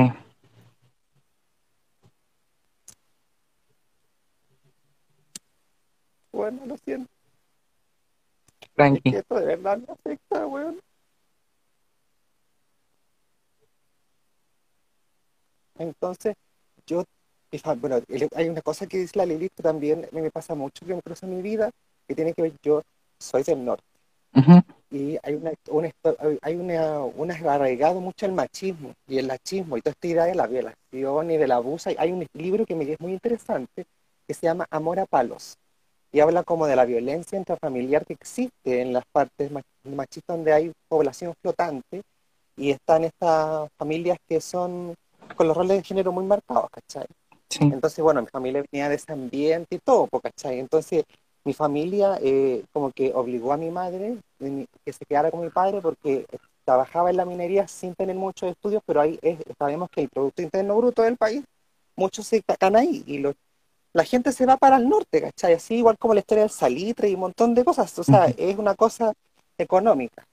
Entonces mi familia se obligó a que mi mamá estuviera con él por eso, le saca la cresta y toda la hueá. Entonces yo me dejé mucho tiempo de lado, ¿cachai? Por entenderla a ella. Porque además cuando yo...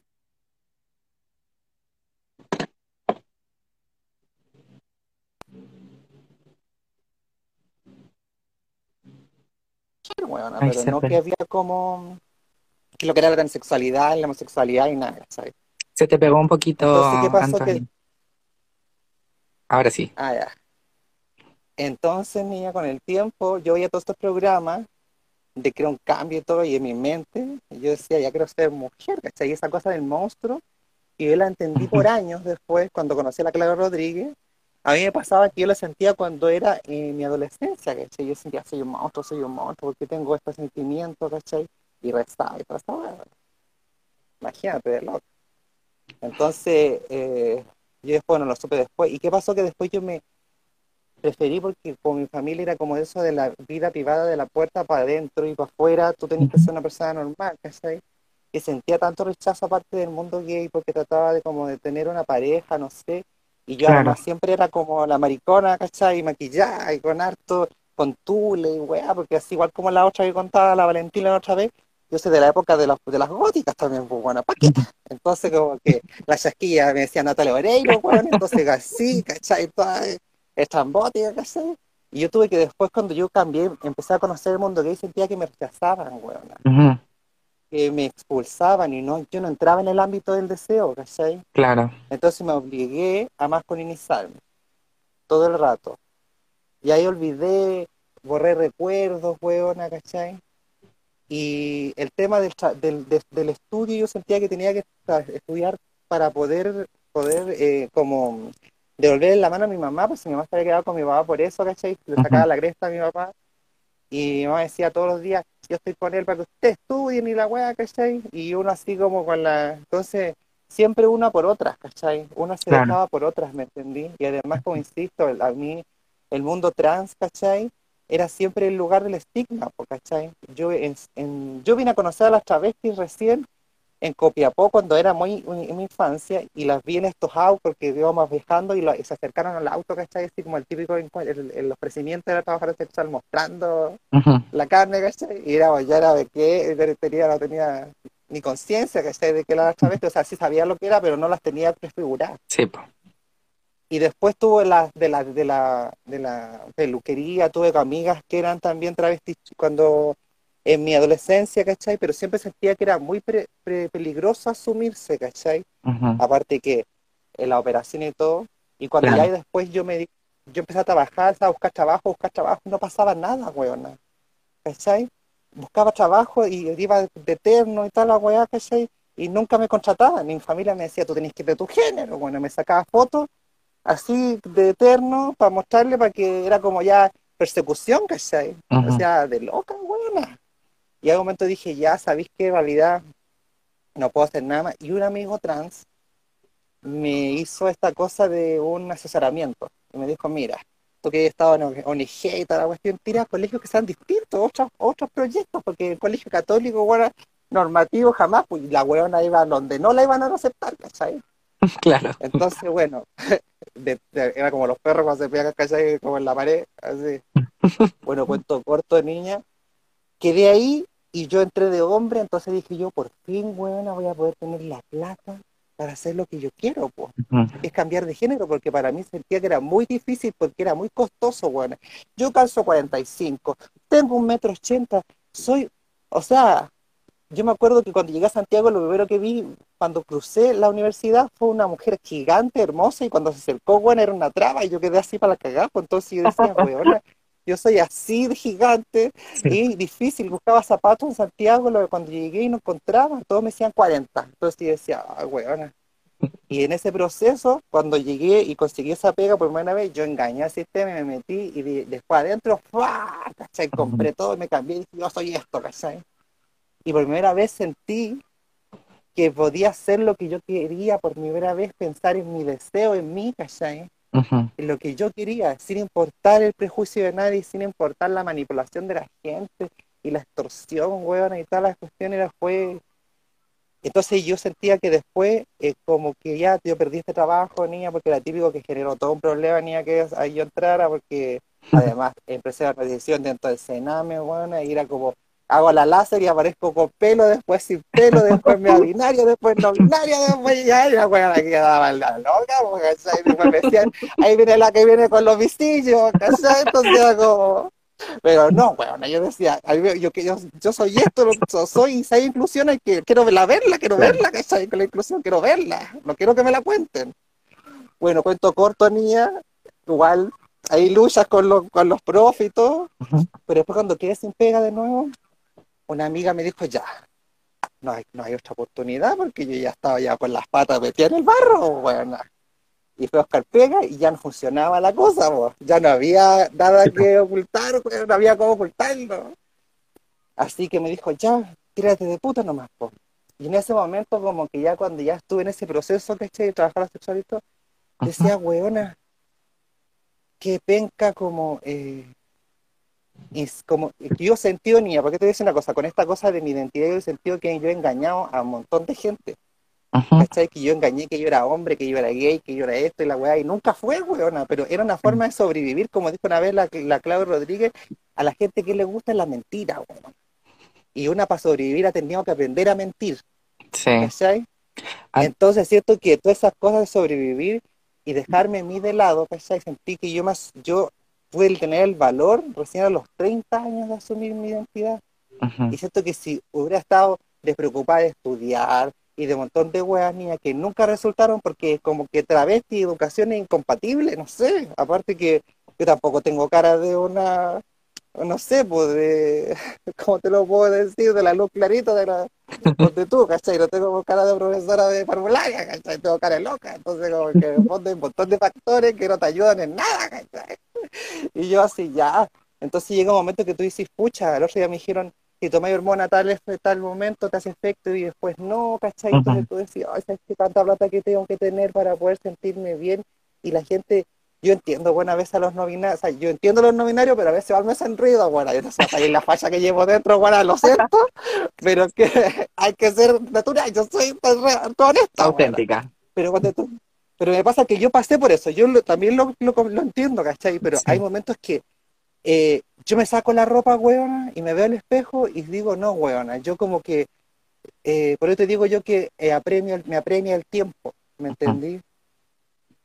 porque, y insisto, que tiene que ver con el placer y el deseo, y no solamente con el pico, y chupar pico que te lo metan, sino que como sentirse, que te toquen, que sea llano, que sea esto, que no sea lo que tanto los heterosexuales no critican de una representación, ¿cachai? A mí en el colegio lo que más me decían eran los otros profesores, ay, es que son representaciones. Y hay momentos que sí te sentís, te llegáis con tu intimidad y decís, oye, weona, como que sí hay cosas que yo quiero que me faltan y que me gustaría que están externamente de los genitales, ¿cachai? Claro. Que me gustaría que en el cuerpo, en el deseo kinésico, decía la otra, se materialicen, ¿cachai? Más allá del efecto de la ilusión del travestismo de vestimenta, ¿cachai? Y ahí es donde yo me caigo a la cuestión del tiempo. Antonia, tú nos has relatado toda tu lucha con este sistema patriarcal y heterosexual que pudiste engañar, como pocas personas o algunas no pueden hacerlo, porque también tiene muchas cosas negativas. Sin embargo, algo que se ve más actualmente, pero personas que se expresan y expresan su sexualidad y su identidad desde hace más tiempo como tú, no alcanzaron a vivir desde más jóvenes, como puede ser la aceptación, por así decirlo, de la comunidad. No fue tu caso. Yo leía por ahí que efectivamente sufriste de la misma discriminación de lo que llamamos comunidad, de los mismos gays, de las mismas personas, las mismas trabas, por tratar de ser un gay masculino, ¿cachai? Y así también dejar de lado lo que tú eras. ¿Cómo viviste ese proceso? Que ahora actualmente podemos decir al menos que tenemos como nuestra comunidad o nuestros amigos íntimos, qué sé yo, en algunos casos que también pueden ser excepcionales. ¿Cómo lo viviste tú? Es que yo siento, niña, que como que cada grupo humano, o sea, dentro de la comunidad están todas estas letras y etiquetas que tantas la cuestión, la teoría y después... Claro, las teorías, después no, después esto, ¿cachai? Después dicen, mira, ¿sabéis qué? Y al final, en la praxis, la teoría, la gente es más etiquetadora que la teoría misma de la academia a veces, bueno, porque yo, por ejemplo, cuando pasaba por gay, tenía que ser, yo no tenía barba. Me pasé la máquina, huevona, como tonta, para hacerme la barba, me puse ropa, ¿cachai? Que después... Ya cuando dije, ya, huevona, me liberé de esta huevona, me liberé del maricón de los 9 años, porque yo tuve una pareja de 9 años, huevona, sigue haciendo de la del hombre, huevona. Por amor, ¿cachai? Decía la otra, por amor, por la imagen del amor y todo, porque como tenían tanto eso en el mundo entero te lo refriega tanto cuando eres una persona LGBT, claro, no lo tiene y decía, ya, no importa, huevona, que me busquen el pico, no importa que sea como este, pero yo quiero sentir lo que es sentirse amada, ¿cachai? ¿No? Ya después igual tú te das cuenta que hay límites, huevón, claro. Entonces sí, ya con esto no, ya no consigo. Claro, por transáis, digo la otra, todo es tratar de transar. Y la huevaría es que después al final, cuando me liberé, yo ya pues pasé por los otros procesos, ya solté el afeminamiento que ya tenía contenido todos esos años, ¿cachai? Toda la cuestión.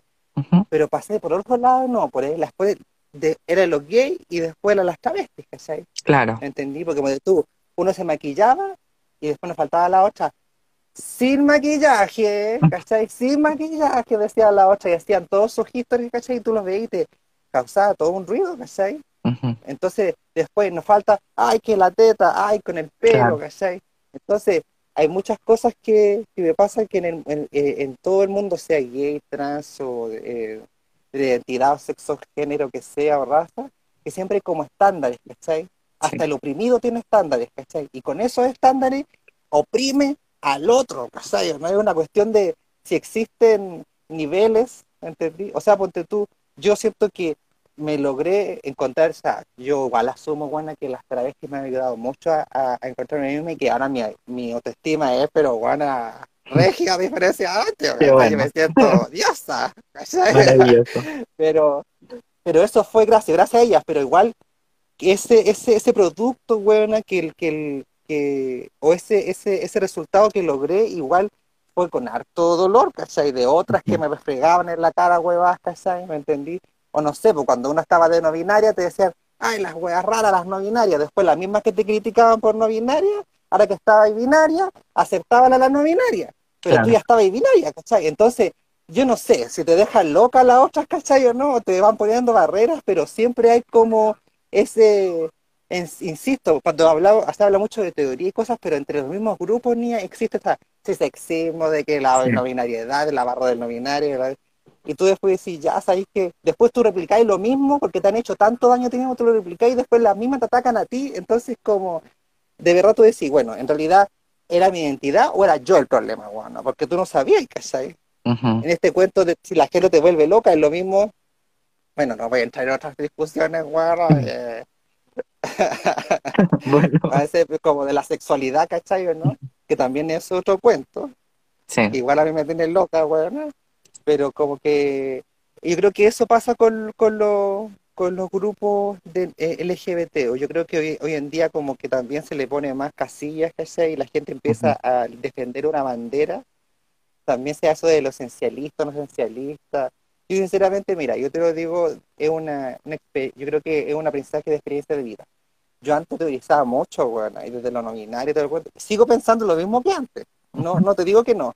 Pero ahora que yo asumí mi cuento y era que yo lo estoy viviendo, ¿cachai? Porque antes era como solamente estaba en el mundo de la idea, pues, bueno, estaba la imagen de la mujer aquí en la mente, pero no la podía bajar a mi cuerpo. Y ahora que la bajé, digo, ya lo puedo hacer, weón, y estoy ahí en ese proceso, digo, ah, no, es distinta la cosa, ¿cachai? ¿No?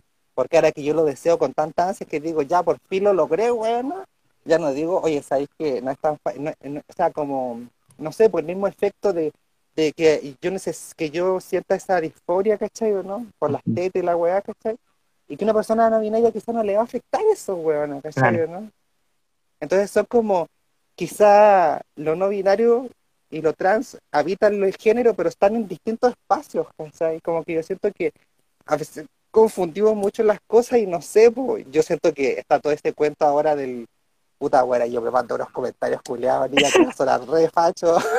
No. Pero está toda esa etiqueta, buena, de lo políticamente correcto de no, que no hay que medir androginia, que no hay que medir estándares de belleza de lo femenino, de lo masculino, niña. Pero al final igual se piden, güey. Y la gente, aunque no los pida, igual hay algunos que buscan eso. Dicen, no, yo no lo busco, güey, es como la... La típica dice, no, yo no, y después está calladita y ¡pah! ¿Cachai? Se pegó todo y era la más andrógena, weona. Y pasa, weona, pasa, a tiempo. Entonces, yo creo que eso igual está pasando, ¿cachai? ¿No? Yo creo que a veces nos quedamos en los discursos políticamente correctos y lo otro a veces lo dejamos de ver en la realidad y los fenómenos. Porque ponte tú, me pasa que genera mucho ruido la E y el todes. Y no porque a mí me moleste, weón. Creo que a mí, no, quiero que quede claro que no es porque a mí me moleste, sino que porque, mira, trabajé en el Senami, trabajé en otras cosas, como casquera y todo, y la gente sabía qué es lo que era el todes, sabía lo que era el lenguaje inclusivo, le habían hecho capacitaciones, la hora de todo, y había gente que había discutido conmigo, y seguían utilizando el lenguaje, ¿cachai? Para huevear. Y lo hacían cuando uno estaba presente, ¿cachai? ¿No? Cuando está la travesti presente, lo decían y lo decían y lo decían. Y empiezan a todo, weón, al... como la chinita. Y vos decís, oye, sabés que en un momento ya... Yo no me siento identificada con esto. Pero llegaba un momento que decía, oye, si hay gente que sí le molesta, y no sé, a mí ya me molesta, ¿cachai? ¿No? Como que weón tanto con esto, porque...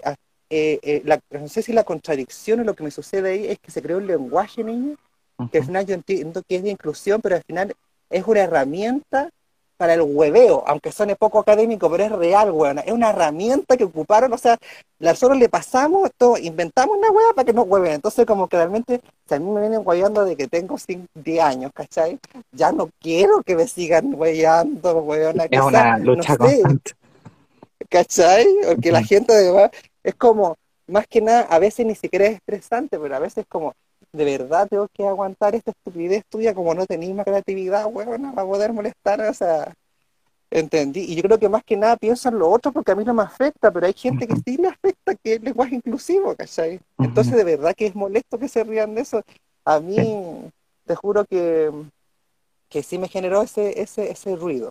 Las personas, o sea, que nos identificamos como mujeres trans u hombres trans, tenemos esa ventaja, que ese privilegio que no tienen las personas no binarias de poder adecuarnos a algo que ya existe y en algunos casos llegar a mezclarnos con el resto de personas y no, sobre todo con la mascarilla. Yo la mascarilla me cubre esto y puta, ayuda bastante.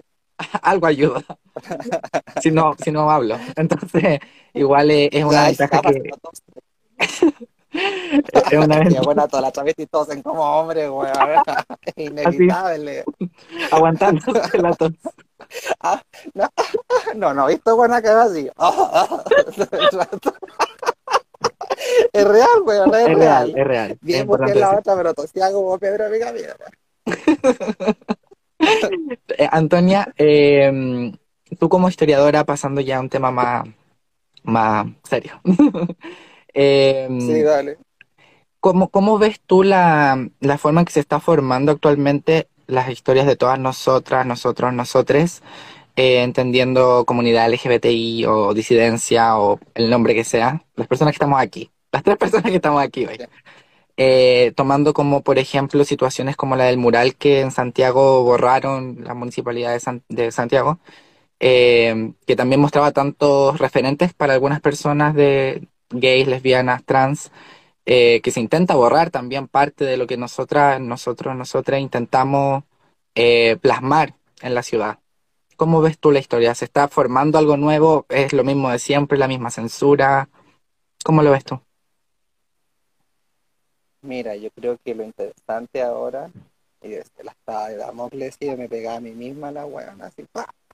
Pero mira, yo creo que ahora, y si yo pienso esto, esto es lo que pienso, huevón, pero una censura. Pero yo creo que lo interesante ahora es que hay mucha más gente haciendo esto, ¿cachai? O son muchas más las personas que se hacen invisibles, que comentan, que reflexionan, porque antes, si bien, no sé, me pasaba haciendo investigaciones sobre memoria de la diversidad, como que me pasaba que siempre habían como ciertas personas, huevona, y eran muy clave, y se repetían y toda la cuestión, no sé, pues como la cuestión del Pedro. A mí me pasa que en el mundo del arte y la cultura, el patrimonio, el Pedro es el marco de una época, claro, pero esa imagen, huevona, es como que había un montón de artistas así, llegó el Pedro y se tiró así como piedra, huevona, y cayó encima de todo y dijo, chao, yo siento aquí, no hay nadie más, soy la reina de la banda, huevona, y tú decís, ¿qué está pasando con las otras, po? Sí, si bien, obviamente, de las otras también hay un poco de investigación y investigación, pero es menor.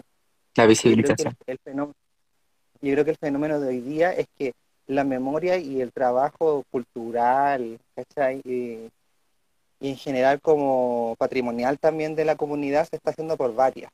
O sea, ponte tú, a mí me pasa que siendo investigaciones, no sé, pues hay una señora que yo llevo como, no sé, 7 años, estoy inventando, pero tratando de buscarla, ¿cachai? No, me abre la puerta a la pajarita, porque eso pasa a veces, sí, el mundo de la investigación y del levantamiento de información es así. Y pasa que otra pájara le cae mejor, huevona, y le hace la entrevista, ¿me entendí? Después la otra pájara sube la entrevista, la visibiliza, y ahí también construye con comunidad, ¿cachai? Quizá claro, uno no lo puede hacer, pero después yo voy y puedo ver ese video y citar el trabajo de la otra y nos valoramos entre nosotras el trabajo que estamos haciendo.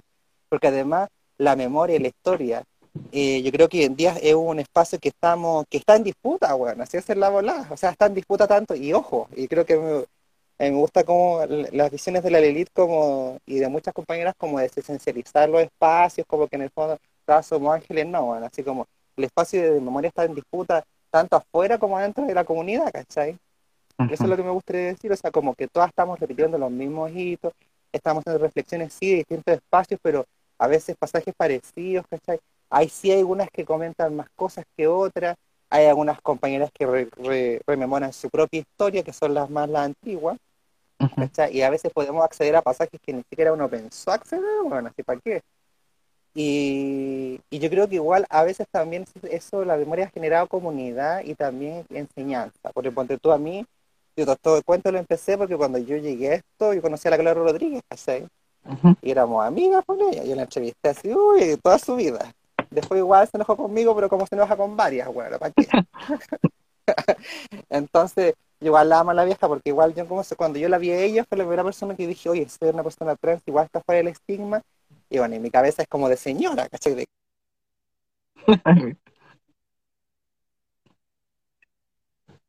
Justo se cortó. Igual fue una de las personas que yo escuché que hablaba de esto, ¿cachai? De la memoria y así cierto tipo de cosas, po.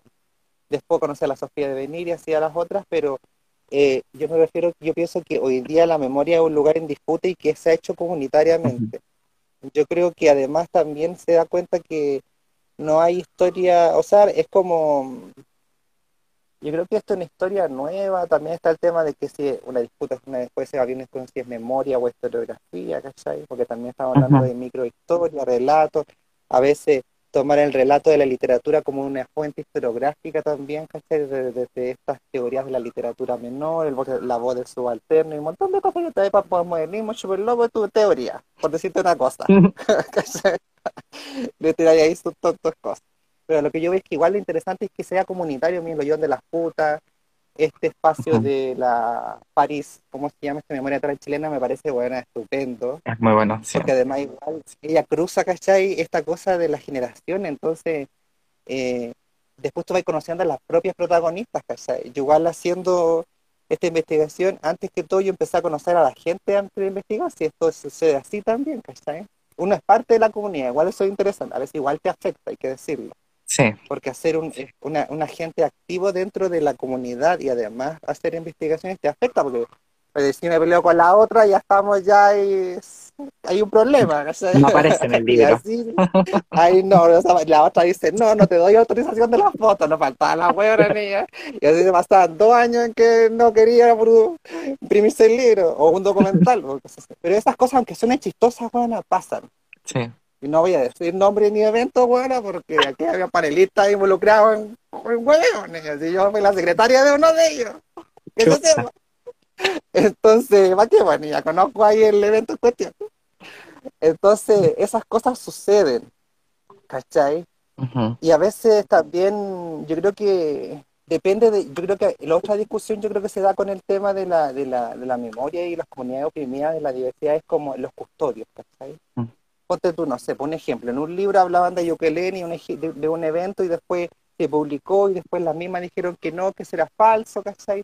O sale otro grupo haciendo una contra, ¿cachai?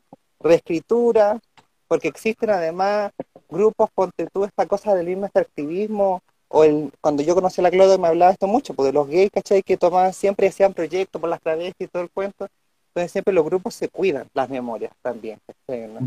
Porque hay grupos que también, o sea, a mí me ha pasado mucho, ¿cachai? En esta cuestión de la investigación, yo no he ganado ni un peso, bueno. Yo siempre he ido a toda la universidad y he hecho con la clasecilla y hacer lo posible porque se entienda el tema, ¿cachai?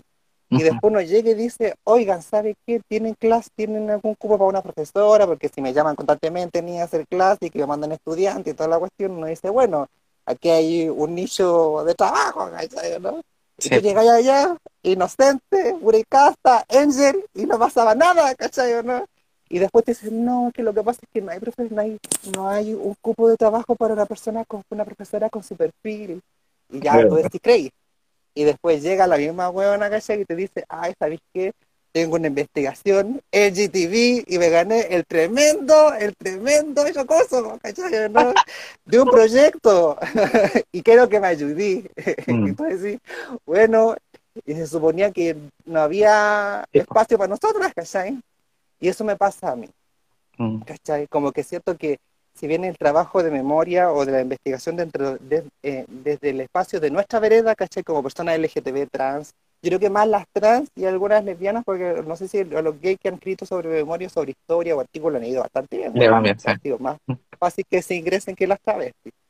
Siento que es muy ingrato, weona, porque nos quieren, a veces, había pasado que yo entrevistaba al principio a varias trans, y claro, como yo no había transitado en una gente extraña, ¿sabes? ¿No? Pero después, cuando yo empecé a hacer los mismos objetos que me entrevistaban y buscaban, yo decía, claro, y tal hueveo, pues niña, porque siempre te quieren de informante, ¿cachai? ¿No? Y tú empezás a decir, ¿y qué momento me toca a mí? Y yo no puedo comer, si no puedo pagar mis cosas, no puedo tener mis tetas, güey, y quieres seguir a ella, como que tú decís. Y además, como te digo, yo lo he hecho siempre, aunque una me diga, no, que siempre habla del otro, ¿cachai? Porque la historiografía es el gran problema. Tú siempre habláis del otro. Y aquí siempre en el activismo se habla de que tú tienes que hablar de ti, porque la misma primera cuestión que te decían, no, es que piensan que Laura se va a hacer famosa, millonaria con la historia de las demás. ¿A dónde, bueno? Si en el fondo hay que tener claro que las travestis somos las únicas que nos interesamos entre nosotras, y más que nada. Y estamos hoy en día en un boom, porque está en el boom de izquierda. Ahora a todos les interesa el cupo laboral. Yo antes hablaba esa cuestión en el mundo y decía, hoy sabéis que estoy sufriendo de cuestión laboral, no tengo pega, excepto que hay una explotación. No, eso no es importante. ¿Cachai? Claro. Trata de otras cosas. Pero ahora, ¿cachai? Entonces como que si bien pasa un tema con la memoria en la investigación de la diversidad sexual, pero creo que ha habido un aceleramiento de eso desde como, no sé, del 2013, 2010 para adelante, en ese tema. Pero si bien nosotros somos las únicas que nos interesamos entre nosotras, ¿no? Hay algunos hitos que hacen que el resto del mundo nos mire y pese a que no sienten mucho interés, hacen obligatorio que nos pongan atención. Yo creo que el más cercano y el más significante momento que tenemos es la elección de la primera diputada trans, que va a quedar en todos los libros de historia y no solo en los libros trabas de historia. ¿Qué opináis sobre esa huella en el mundo externo a nosotras? O sea, pero bueno, es que no sé, yo puedo hablar weá, no quiero ser crítica, porque después ya voy a tirarme una vea sartenazo en la cara, no puedo, digo la verdad, no puedo. Pero una puede ser más. Déjalo simple. Yo soy la mala de puebla. No, pero o sea, yo creo que sí es importante como el hito de la diputada trans, ¿cachai? ¿No? Pero ahora también pienso como, puta la wea, ya, me voy a lanzar. me voy a lanzar. Pero yo creo que es lo mismo que pasa con el tema de La Mujer Fantástica, güey. ¿Ya? Ah, ya la tiré. Que yo siento que depende, weona, depende de quién sea la... Porque siento, o sea, digámoslo, weona, la diputada trans es como... Hay que decir y no admitirlo. La diputada trans es como la cúspide de la cristalización, digo la otra hablando ya. Como la cristalización de una visibilización política, yo creo, que hicieron otras trans, weona. Porque tenemos a la Ciudadana Araya, tenemos a la González, tenemos a otras más que han trabajado en la municipalidad, niña, en otros espacios políticos, pero no ha tenido la repercusión de ella, ¿cachai? ¿No? Y yo creo que también hay que ser claros con esto, o sea, por eso te digo, o sea, haga un análisis de clase interseccional sobre la cosa de género, ¿cachai? Ella toma un hito porque también es Snyder, ¿cachai? Ella carga como la weá, diabetes, no, toda esta... No, pues, carga con un apellido. La weá, weona. Ella carga con toda una semiología simbólica historiográfica, ¿cachai? Y además heroica, ¿cachai? Su antepasado, lo mataron, ¿cachai? Y todo un cuento, ¿cachai? Además ella también representa ese cambio político, ¿cachai? Pero siento que si no hubiera sido ella Snyder, quizás no sería lo mismo. Hay implicancias políticas y simbólicas, ¿cachai? Que hacen que no solamente sea porque es trans, sino que porque todo lo que es ella, quizás si hubiera sido otra trans, hubiera sido distinto, no lo sabemos. Claro. Pero siempre pasa estos fenómenos en relación a la clase o al poder, ¿cachai? O sea, por eso te hablaba de La Mujer Fantástica, ¿cachai? La Mujer Fantástica no es la trans que se prostituía para poder operar o que la echaron de la casa, ¿cachai? Esa es la trans. Entonces, este imaginario de la política de la Emilia Schneider, me pasa que sí, es muy valorable, yo la aplaudo, niña, ella es una carrera política desde que salió, yo creo, desde el colegio, bueno, estaba adelante, ¿a qué? Y tiene talento, la calle es inteligente, es una buena política, ¿cachai? Sí le pone, si eso no se pone en cuestión, yo estoy haciendo más un análisis, ¿cachai? Desde otro punto de vista, porque, insisto, si vemos, por ejemplo, el análisis, la señora Araya, tiene, puta la wea, ya. Tiene toda una historia, ¿cachai? Delictiva y todo el cuento, ¿cachai? Y de cambio de su vida, ¿me cachai? Pero pareciera que a veces, como que, y ahí podemos hacer hasta un análisis de cómo se ve cierto tipo de trans, ¿cachai? Porque siempre cuando se llaman a la Zuliana o ciertas trans, como que es para encerrarla o embarcarla en ese aspecto de la vida, ¿cachai? De la delincuente, de cómo fue tu vida anterior, y puedes recordarlo, pero no son cosas buenas de ser de estar en el puesto político, ¿cachai? ¿No? Exacto. En cambio tenemos otra imagen, ¿cachai? De una trans mucho más higienizada, con una visión distinta, entonces ya todo es como que hay también un cambio, ¿cachai? Sobre la representación y la imagen que se está integrando. Y me pasa que ahí hay como ciertas cosas que son interesantes, es como, siento que ya voy a hacer la analogía más no sé, rudimentaria que voy a hacer, bueno. Dale. Es como, no sé, me pasa que es como, Emilia Schneider es como, pienso como en Bachelet, weón. Es como cuando piensan por qué votaron por Bachelet los chilenos y siempre lo imaginaron como icónico, picaresco y casi burdo. no, que una imagen de una señora de casa, bonita, ¿cachai? Claro. Toda, al final era igual que todas, nomás la otra, pero ¿qué la va a hacer?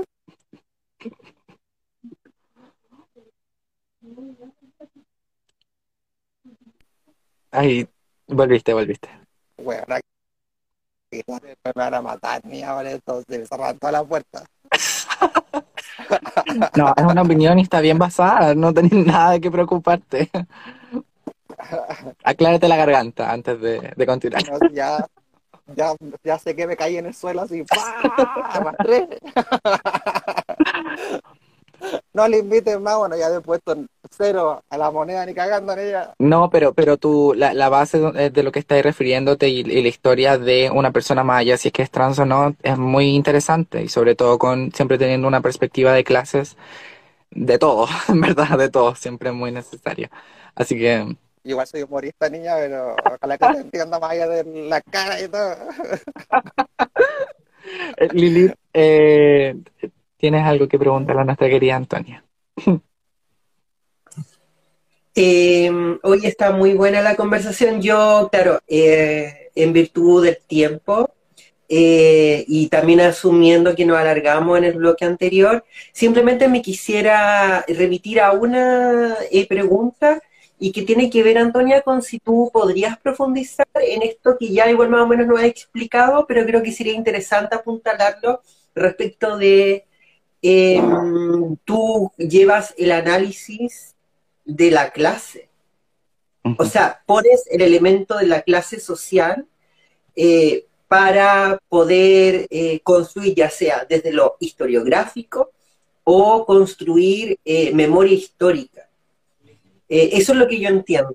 Si lo que yo entiendo es correcto, me gustaría entonces preguntarte cómo una historiadora, como en tu caso, o como cualquiera que quisiera construir desde la clase, por lo menos, porque me imagino que además hay elementos como la raza, que hay, bueno, me imagino que tú también algo de eso tomarás, como una historiadora, ya sea Antonia Di Marco Carrasco o Melissa Pérez o cualquiera, puede construir historia, puede construir memoria histórica desde la clase. ¿Cómo se hace eso? En lo concreto. Desde la clase, pero es que eso no me suena como esencialismo, o sea, yo siento que, o sea, no sé si desde la clase, yo siento que la historiografía, cuando uno investiga siempre desde una pulsión, ¿cachai? O sea, no sé si un facho va a escribir desde la clase, quizás sí, pero desde su mirada de facho, ¿cachai? O sea, no va, su percepción no va a cambiar. Yo siento que la historiografía, o por lo menos la investigación en general, sea del área que sea, y me pasa como con la perspectiva feminista y todo este cuento, como que siento que siempre te va la pulsión que donde uno está, o cuál es tu pulsión, ¿cachai? O sea, ponte tú, yo siento que mi tema de la transexualidad, del travestismo, también se dio porque yo lo era, entonces... A negarme a mí misma, yo lo fui buscando igual, ¿cachai? Y yo creo que toda la gente, o sea, no es casual que ver que personas que son mapuches están investigando cosas mapuches y así. Bueno, hay casos raros, mía. No vamos a nombrar cosas extrañas, y ya me han dado mucho show, pero pasan cosas. Ahora yo creo que siempre, no sé, me pasa que la investigación siempre cuando es del área social... mira, a mí me ha pasado una discusión con una amiga que estudia literatura y me decía como que avanza la weá que estás haciendo, y yo le decía, pero niña, es que es muy distinto lo que tú haces porque tú haces literatura, tú podés pescar y agarrar el imaginario, es decir, lo mismo que uno pueda estar hablando aquí, agarrarle y transformarlo, ¿cachai? Pero no necesariamente tener una evidencia, ¿entendés? Porque cuando tú estás hablando de historia o memoria, lo que queremos hacer, yo por lo menos ese es mi fin, tratar de si bien la literatura, la historia tampoco es la realidad, sino que también es una representación, porque nosotros nunca vamos a ver realmente lo que nos a veces hay niña que nunca te van a levantar las redes, ¿entendés? Hay que ser la red que es de verdad, pero es lo más cercano, y yo siento que yo decía que era más difícil, ¿cachai? Porque, insisto, en estos espacios como de comunidades, una busca siempre tratar de reflejar lo más cercano a esa realidad para también respetarla, ¿sí? Porque a veces hay personas que cometen errores, no sé, po, y después dicen, no, es que eso no era así, ¿cachai? Y uno queda como una mentirosa, ¿entendí? Porque ahí uno, como investigador, tienes que hacerte cargo tú de tu propio cocido, ¿cachai? Claro. Y que la literatura no pasa, po, o en la ficción, ¿cachai? La ficción está muy ambientada a crear nomás, y tú podías escuchar cosas. Pero me pasa que, no sé, en la investigación historiográfica creo que lo que aprendí más que de la clase era como tratar de hacerlo más cercano a hacer algo situado, ¿cachai? ¿Me entendí? Porque siento que muchos espacios como que sufrí esta cosa de es que tú no puedes hablar de esto porque no lo eres, ¿cachai? ¿No? ¿Me entendí? Entonces como que pasaba esa contradicción de cómo ya, yo estoy dando ese, pero es que cómo yo le voy a estar explicando a la gente, ¿cachai?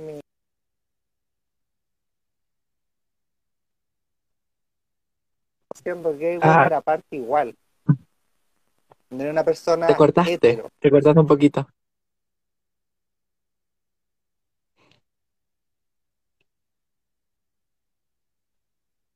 Vuelve, querida, vuelve. Ya, ahí volviste. ¿Te escuchó? ¿Te escuchó, Ariel? No, ahora sí.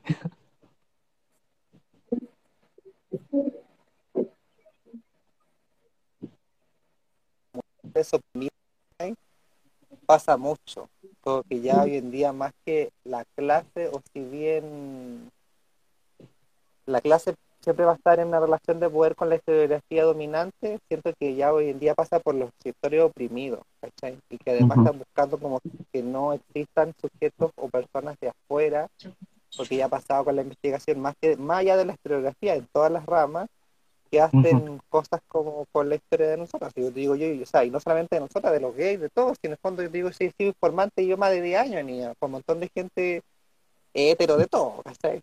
También ya uno se presta para el concurso, para que andar con cosas. De aquí todas nos hemos prestado. Como la prostitución, dijo la otra, toda prostitución. Prostitución y hasta... Así.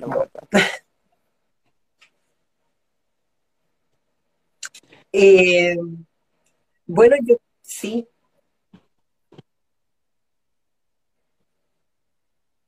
En todo caso es la preservación de los archivos, ¿cachai? De los archivos y las cosas materiales, porque en el fondo, como te decía yo, lo que pasa con la memoria, la microhistoria, la memoria oral y marica y todas esas cosas, es que los custodios son muy, muy aprensivos, ¿cachai? Ahí uno puede hacer análisis de la cuestión de la obra de Pedro el Bebé, que después se la tomó la familia, y después que no, y después quería soltarle, y que el derecho a autor y así.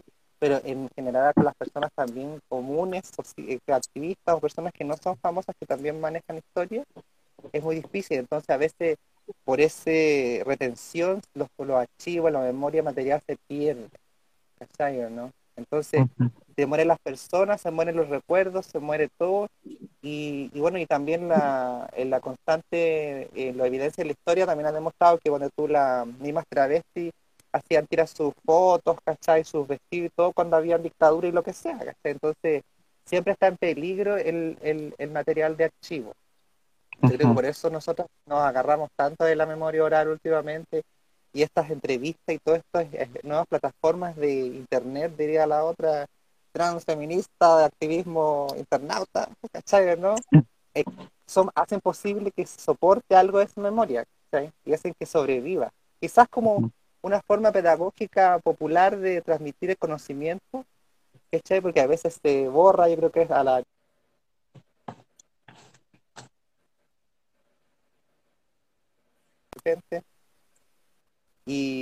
Pero por lo menos yo creo que lo interesante es que estamos en esos espacios, porque podemos poner hoy en día los métodos precarios, sea internet, sea una fotocopia, una foto, lo que sea, para que esa memoria se pueda, aunque sea, multiplicar en imágenes de copia, ¿sabes? Pero que no se pierda, porque en el fondo a veces pasa que hay mucho custodio que son muy mezquinos. Yo igual entiendo que la mezquindad pasa por eso, por el extractivismo y todo ese análisis que la Lili te lo tiene más que sacramentado, y yo te sigo. Entonces sí, yo creo que tienen razón las cabras.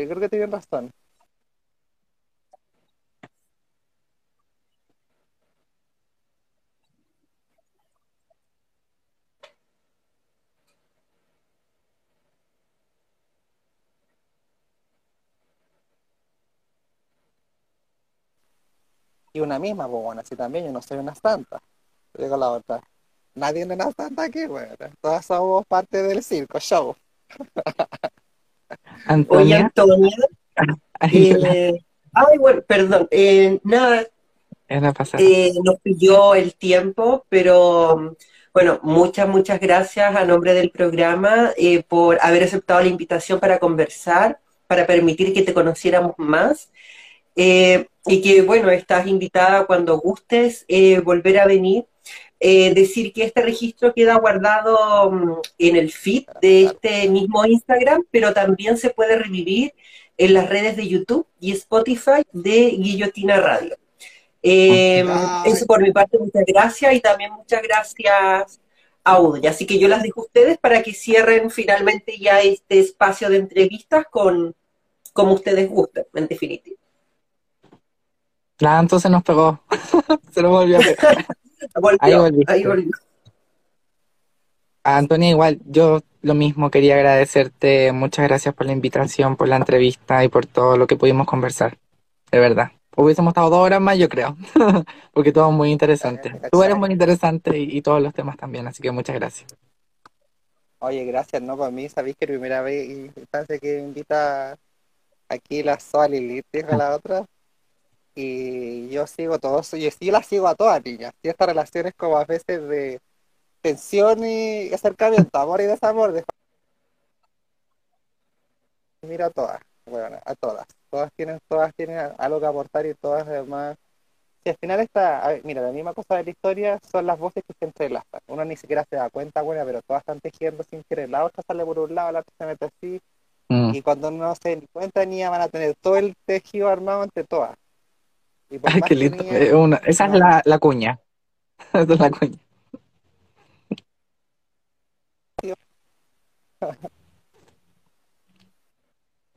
Muchas gracias, Antonia. Muchas gracias, Lilith, igual.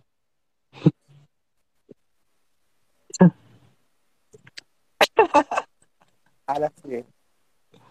Ahí sí. Y nada, para agradecerlas, por niña. Es un placer estar con ustedes. Igualmente. Muchas gracias. Muchas gracias. Nos encontramos entonces con Audrey en el próximo lunes a las 9 en una nueva entrevista con alguien ahí interesante para seguir conociendo. Muchas gracias, Audrey. Muchas gracias, Antonia, nuevamente. Que estén muy bien. Y ahora pasamos a encontrarnos ya en el último bloque con Dani Mallega. Dani Mallega, como ustedes ya saben, llega acá en esta sección del ciclo constituyente para explicarnos aspectos de la nueva constitución, la propuesta de nueva constitución. Ahí Dani se conecta en cualquier momento. Hoy en específico, y con este bloque cerramos, hoy en específico hablaremos Dani nos hará una comparación respecto específicamente de los derechos sociales consagrados en esta propuesta de constitución que se va a aprobar o rechazar el próximo 4 de septiembre en este ya famoso plebiscito de salida, y la constitución que nos rige actualmente, es decir, la constitución dictatorial de los 80. Aquí ya llegó Dani, entonces para comenzar a conversar, bueno, más que nada preguntarle cosas. Por supuesto, ustedes, quienes respectan, también pueden preguntarle, hacerle preguntas a Dani. Lo único que pedimos es que sean preguntas relativas al tema que estamos hablando ahora. Hola, Dani, ¿cómo estás? Hola, Lilith, muy bien, ¿y tú? Muy bien aquí, muchas gracias. Bueno, si gusta, sin más, podemos comenzar lo que nos convoca hoy, que yo ya anunciaba que eran esta comparación de la consagración en uno de los derechos sociales respecto de la constitución actual, la constitución de los 80. Claro, lo primero, Lilith, gusto de verte, gusto de estar ahora al aire en conexión con la audiencia en un día como hoy, que todos seguramente tenemos frío, ¿no es cierto? El combustible está caro, es el invierno. Estamos tratando de sobrellevarlo de la mejor manera posible y a la vez expectantes respecto a lo que ya en 6 semanas más nos quedan para que sea el plebiscito de salida. Nosotros acá ya vamos, nosotras y nosotros vamos en la mitad, hoy cumplimos la mitad de este ciclo constitucional que para mí, no sé si para ti, Lilith, ha pasado volando.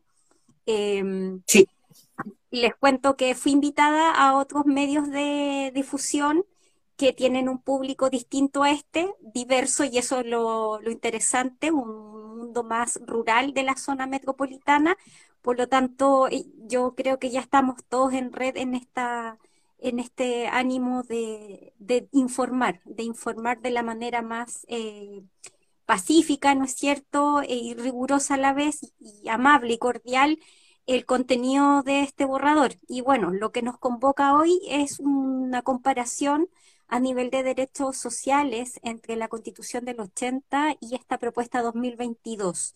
Yo en ocasiones anteriores ya he anunciado alguna reflexión que se hace en torno a la Constitución del 80, que es bastante escueta y básica en cuanto a derechos sociales que son los de segunda generación y que tienen que ver con salud, educación, vivienda, básicamente. Ya de tercera generación entraría ahí el concepto medio ambiente, el derecho a la paz, y ya cuarta, quinta generación tienen que ver con los derechos digitales, la bioética, ya, para hacer como un poco la clasificación.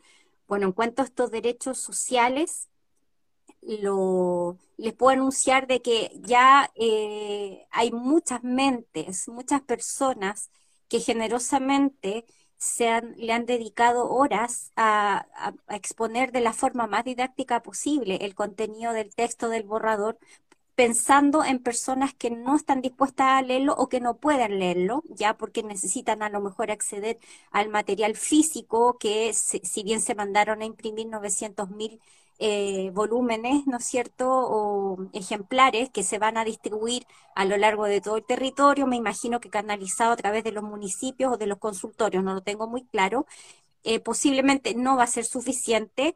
Está la venta de carácter privado a través de la editorial LOM de los ejemplares también de este borrador. Ya van en una tirada de 40.000 ejemplares, yo estoy esperando hace una semana el mío, están con atraso. Entonces, en este afán de aterrizar el contenido, salió algo que quiero destacar, que es la tabla periódica constitucional, que simula una tabla periódica de los elementos químicos que hay en la naturaleza, y bueno, aquí cada aspecto o un tema en especial de la Constitución, de la propuesta de nueva Constitución, tú lo pinchas y te linkea directamente al texto grande de la fuente misma del borrador. Entonces, es una forma bastante, que yo encuentro súper valiosa, que ya se viralizó. Lo mismo también hay algunos cuadros comparativos, que es lo que hoy día también vamos a intentar hacer. Hay cuadros comparativos de temas de la Constitución del 80 respecto de la propuesta 2022. Ahora, situándonos en cuanto a derechos sociales, básicamente, yo creo haberlo dicho antes, la Constitución del 80 evita decir que son derechos. Por ejemplo, derecho a la educación, derecho al trabajo, derecho a la salud, más bien los contextualiza como libertades, de modo que tengan una connotación de mercado, es decir, que queden entregados a las fuerzas de la oferta y la demanda, donde tu capacidad económica, es decir, el tamaño de tu billetera, determina cuánta de esa libertad tú vas a poder ejercer para poder elegir la educación que quieres comprar, elegir la salud que quieres comprar, elegir el trabajo al cual puedes optar, es decir, todo depende de tu capacidad patrimonial o económica en este esquema de libertades más que derechos, y que es lo propio y es coherente totalmente con una propuesta de una cosmovisión neoliberal con un Estado subsidiario, que van de la mano. Es decir, un enfoque económico neoliberal significa darle rienda suelta a los particulares en la economía, y con un Estado que está muy detrás en forma secundaria, no como protagonista, vigilando pero no fiscalizando mucho, dejando que los particulares hagan lo suyo, equivocándose o no, ya, o haciéndolo bien o no, con o sin eficiencia, con o sin equidad. Eso no es parte de la lógica del mercado. Y bueno, ¿qué pasa con los derechos sociales? Entonces, en esta Constitución ya dimos un ejemplo, hicimos una comparación que creo que grafica bastante bien, que es el tema del trabajo. en la Constitución del 80 se presenta como una libertad de trabajo, donde aspectos como el salario quedan entregados al cruce de la oferta y la demanda, y donde es sabido que el poder que tiene uno como trabajador o trabajadora para negociar un salario y las condiciones de trabajo es prácticamente nulo. O sea, el poder de negociación en el mundo laboral escapa a la igualdad. Se entiende que en el mundo laboral hay un contratante fuerte, que es el empleador, que es el que publica la oferta en distintos portales que hay ahora, y uno simplemente se adhiere o se allana frente a esta oferta, y es muy poco lo que uno tiene como margen de elegir cuáles son esas condiciones. Yo acepto y me allano un salario, me acepto una jornada, que actualmente está en 45 horas, acepto que si me queda lejos puede ser que me den algún bono de locomoción, ¿no es cierto?, que a lo mejor no cubre ni en la mínima parte los tiempos y los gastos que yo tengo en trasladarme de ida y regreso de mi casa al trabajo. Entonces esas condiciones ya están dadas, y en esta libertad de trabajo supuestamente yo tengo cierta capacidad de elegir. Lo mismo pasa con el tema de la salud en la Constitución del 80. Básicamente la Constitución del 80 en materia de salud ya garantiza el acceso a prestaciones de salud, pero no el derecho a la salud propiamente tal. Ya en este modelo de la Constitución del 80 se le da cabida a que existan actores públicos y privados, es decir, se permite que participen los prestadores privados, ya se permite también que uno elija el sistema de salud que tu bolsillo te permita, y ahí es donde entran a participar las famosas ISAPRES, que operan con una lógica de lucro, con una lógica de seguro, donde, por ejemplo, es propio de un seguro, que si una persona se enferma mucho, es clasificada o etiquetada como siniestrosa, por así decirlo, es decir, muy propensa a incurrir en siniestros, ya, o eventos que hacen más riesgoso que la ISAPRE tenga este cliente como parte de sus beneficiarios, y por lo tanto este cliente que se enferma mucho, yo le voy a empezar a castigar en cuanto al aumento del plan de su contrato de salud conmigo. Esa es la lógica del seguro, es la lógica del lucro en la salud que existe desde 1981, marzo del 81, que entró a regir la Constitución del 80 a nuestros días. Y esa Constitución, como norma básica o código político, fue complementada por las leyes complementarias, o más bien decretos leyes, ya que en esa época no teníamos Congreso Nacional, no teníamos un poder legislativo democrático, sino que la Junta de Gobierno tenía sus colaboradores que redactaban esto que se llamaban los decretos leyes, y así es como surgió un decreto ley que reguló el mercado de la salud y de las ISAPRES como prestadores privados de salud, que se focalizaron en los segmentos altos y medios en cuanto a capacidad económica. Por lo tanto, estas personas de ingresos altos y medios son las que realmente fueron más libres, o libres en realidad, para acceder a prestaciones de salud a la medida de su bolsillo. En tanto, Dani, ¿sí? Disculpa, entonces como para comprenderlo bien, porque creo que la diferencia entre un derecho consagrado en una constitución versus la libertad de acceder a una, por ejemplo, prestación de salud, como aparece en la otra, son cuestiones fundamentales de comprender. Y de pronto algo tan relevante creo que no se le toma el peso. Entonces me gustaría preguntarte, en nuestra cotidianidad, ¿qué implica o qué implicaría? Porque todavía no sabemos si se va a aprobar este proyecto de constitución. ¿Qué implicaría en nuestra cotidianidad que ahora la salud se conciba como un derecho social y no solo como la libertad por acceder a las prestaciones? Claro, entonces eso que creo que es importante. Sí, entonces habiendo ya explicado, como tú me lo propones, habiendo ya explicado el esquema en la Constitución del 80 en general de los derechos sociales que se conciben más bien como libertades que dependen de tu capacidad económica, ¿qué pasa, por ejemplo, con el tema de la salud hoy, en la propuesta? Tenemos que la salud se concibe como el derecho a la salud, se le saca todo lo demás. Derecho a la salud significa que se entiende que es un derecho humano, un derecho fundamental de toda persona de carne y hueso, ¿ya? Y va de la mano con el derecho a un bienestar integral en su dimensión física y mental, es decir, se le da una amplitud al concepto. Ya también como parte de este derecho social se reconoce el derecho a los pueblos originarios a usar, ¿ya? Y a promover sus propias medicinas tradicionales, ¿ya? Mantener también sus prácticas de salud y conservar los componentes naturales de todo este saber ancestral, ¿no? Y eso está en total coherencia con este concepto de la interculturalidad, la plurinacionalidad, que ya vimos no significa muchos estados o muchos chiles, sino que es muchas realidades o naciones con ciertas conexiones territoriales dentro de un mismo país, ¿ya? Y su coexistencia. Ahora, en cuanto a este derecho a la salud, ¿ya? Se obliga al Estado a que vele porque se alcance el mayor nivel posible de salud para la población con una herramienta de políticas públicas, es decir, se menciona políticas públicas, ¿ya? Que deben considerar factores sociales y ambientales respecto de la salud de la población.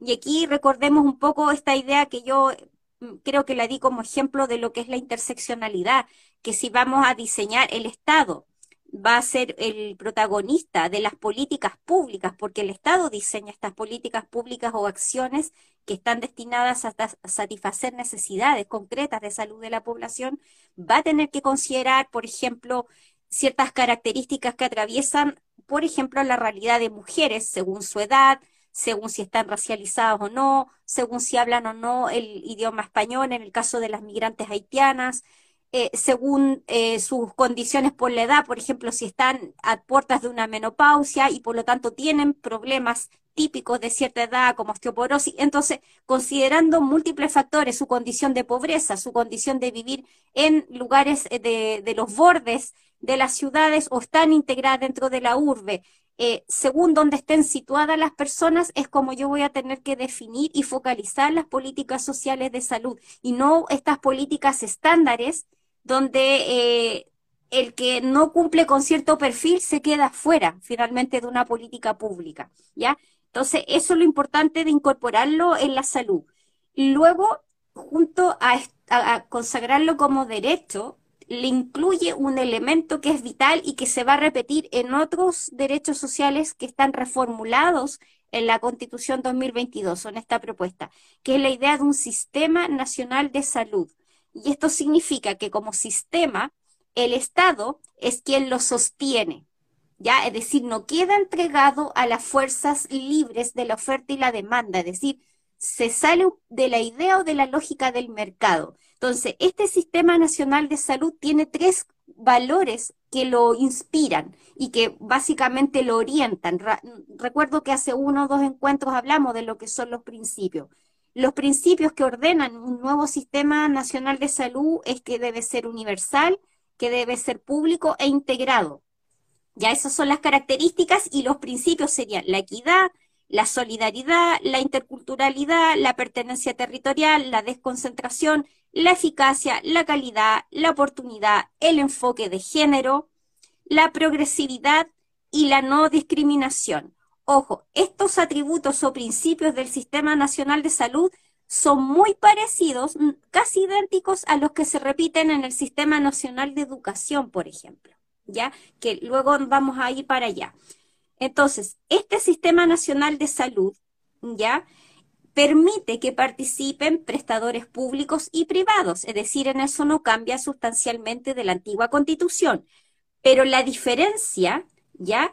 Es que este Sistema Nacional de Salud sostenido por el Estado debe privilegiar o fomentar y fortalecer los establecimientos públicos de salud.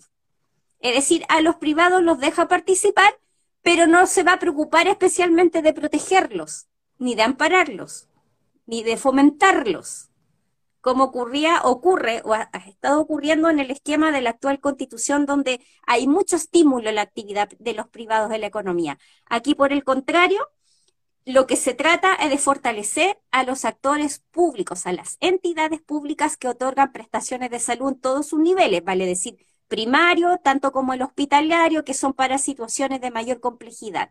Ya yo he escuchado por ahí de que ahora todo el tema de la salud significaría que desaparecen los hospitales y nos quedamos con los consultorios. No es así. En ninguna parte se habla de que desaparece el nivel secundario o de mayor complejidad. Simplemente se habla de que hay que fortalecer, el Estado deberá fortalecer las entidades públicas, ¿bien? Y como parte también de este combo, que es el derecho a la salud como derecho social, con un sistema nacional de salud donde participan actores públicos y privados, pero con fomento de los actores públicos, debe haber un diseño de políticas y programas de salud mental, que es algo totalmente nuevo que no estaba en la Constitución del 80, ¿ya? Ahora, este enfoque de las políticas y programas de salud mental buscará no solamente la curación, es decir, lo reactivo, sino que también lo preventivo, lo comunitario, y con esta idea de la progresividad que hablamos también anteriormente, que toda esta propuesta o aumento de derechos que hay en la nueva Constitución, que pasamos de 24 a más de 60, es decir, 40 derechos nuevos, muchos de ellos de corte social y otros medioambientales, que el próximo encuentro los vamos a hablar.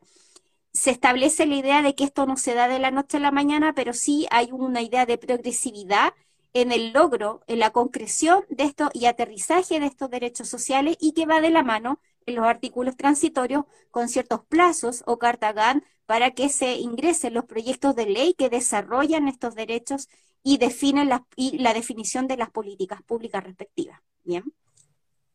Dani, una de las críticas que se hace como desde sectores que han visto desde el principio con sospecha todo este proceso constituyente, que son sectores que pudiéramos decir de ciertas izquierdas, quizás algunos colectivos más autonomistas, incluso feministas, pero en específico como ciertos sectores de izquierda que se plantean críticos y que suelen además catalogar todo el proceso como un fraude, pero bueno, más allá como de esos juicios de valor a propósito de sus análisis políticos, me gustaría preguntarte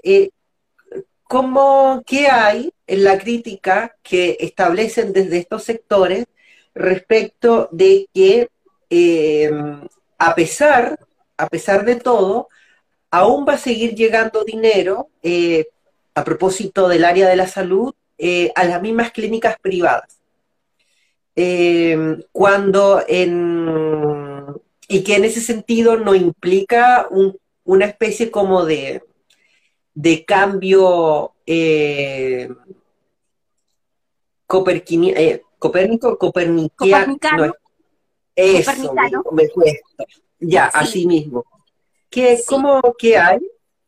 Mira, yo entiendo que esto tiene que ver con la lógica de la progresividad y de la transición. Aquí vamos a transicionar desde un Estado subsidiario atenuado, que sería el día 1 de la Constitución del 2022, a un Estado social de derechos. Y ese tránsito obviamente se va a ir dando en el tiempo, en la medida que se milite en la Constitución, en la medida que se legisle la Constitución, porque hablábamos la otra vez de aprobar para legislar, aprobar para militar, aprobar para aterrizar la Constitución, aprobar para complementar la Constitución y aterrizarla finalmente en sus distintos temas y contenidos, como sería un derecho social a la salud. Ahora, ¿por qué no se excluyó a los prestadores privados? Debe ser por la misma razón que por qué no se excluyó a los actores privados en la educación y por qué no se excluyó al actor privado en la economía. Porque nosotros nos vamos a transitar a una economía no capitalista. El capitalismo no se extirpa en virtud de esta Constitución. No pasa por ahí el manifiesto económico de esta Constitución, sino que apunta más a un Estado social de mercado. Es decir, el capitalismo perdura, donde los actores privados van a seguir participando, pero la diferencia está en que estos derechos sociales, como la salud, la educación, por ejemplo, aparece el componente de los sistemas nacionales y dentro de esta idea de sistema nacional hay actores públicos o privados, pero el Estado deberá velar por fortalecer el actor público. De eso se trata, transitar al derecho social de la salud o de la educación. No se trata de marginar o descartar a priori a los actores privados. Van a seguir participando. Existen desde antes de la Constitución del 80. Pensemos que nuestras primeras universidades, como la Universidad de San Felipe, cuando no existía la Universidad Pública Laica de la Chile, donde estudié yo, por ejemplo, existía la Universidad Real de San Felipe, que era parte de la monarquía, ¿no es cierto?, que nos conquistó, nos devastó, nos quitó nuestros recursos. Bueno, de ahí vienen los orígenes, por ejemplo, la educación superior, es decir, con actores privados históricos que en la medida de que se fortalezca las instituciones públicas que están bastante a mal traer, pensemos lo que ha pasado con los liceos, ¿no es cierto?, no solo los emblemáticos, todo el abandono que hay a nivel de gestión, de eficiencia, de calidad, de recursos en la educación pública. Yo soy hija de la educación pública, no sé si tú, yo estudié en el Liceo 1 y antes de eso en un colegio fiscal en La Cisterna, donde tuve sarna y piojos, toda la educación básica. De ahí vengo yo y sé la realidad de la educación pública, y siendo pobre en los años 80 y 90, de poca infraestructura, era una educación de calidad y con profesores que entregaban educación con mucha vocación, con muy malas remuneraciones. Algo pasó que esa educación pública, que ya era deficitaria en cuanto a infraestructura, en cuanto a recursos, por último tenía cierto nivel de calidad en la entrega de contenidos y en la vocación que tenían los profesores o los maestros, las profesoras normalistas que yo tuve en mi educación básica en una escuela fiscal. ¿Qué pasó? Que pasaron 30 años y hoy la educación pública está por el suelo. Entonces, partir asumiendo que existen actores privados sin excluirlos, pero tampoco protegerlos, ni fortalecerlos. Lo que se habla de fortalecer el actor público en la salud y en la educación.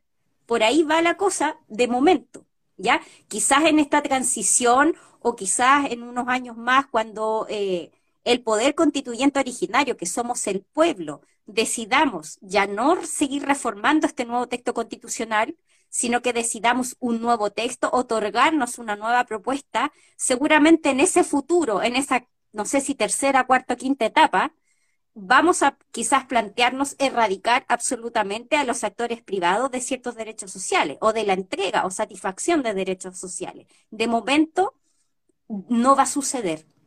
No significa que yo comparta que no suceda, pero no va a suceder, pero sí hay un compromiso por fortalecer los actores públicos. Y eso va de la mano, ojo, en la educación, por ejemplo, en cuanto al financiamiento, se habla de que todo va a ser de acuerdo a un ingreso basal, y en la salud, por ejemplo, se habla que se comprometen ingresos generales de la nación, es decir, a partir de impuestos se va a financiar este Sistema Nacional de Salud, y no a partir de eventuales y variables ingresos que pueden ser, por ejemplo, del cobre bruto, que es el cobre de Codelco, no el cobre de la minería privada, que ingresan ahí recursos por la vía del royalty y el impuesto a la renta. No, esos ingresos que son muy variables, que dependen de un precio en el mercado del cobre, no. Acá, vía ingresos generales, que son básicamente impuestos, van a financiarse en una partida presupuestaria este nuevo Sistema Nacional de Salud. Por lo tanto, el ingreso va a estar ahí seguro, ¿no? Totalmente amarrado. Comprendo. Entonces, Dani, bueno, tú ya has enunciado respecto del derecho social ahora de educación. Entonces, simplemente invitarte a seguir como profundizando aquello. Sí, mira, otro, claro, el derecho a la salud, que se ha hablado de que los padres ya no tendrían la libertad de educar a sus hijos, que es algo que viene en la Constitución del 80 siguiendo la lógica de las libertades antes que los derechos. Se habla en la Constitución del 80 de la libertad de enseñanza. La libertad de enseñanza permanece en la nueva Constitución.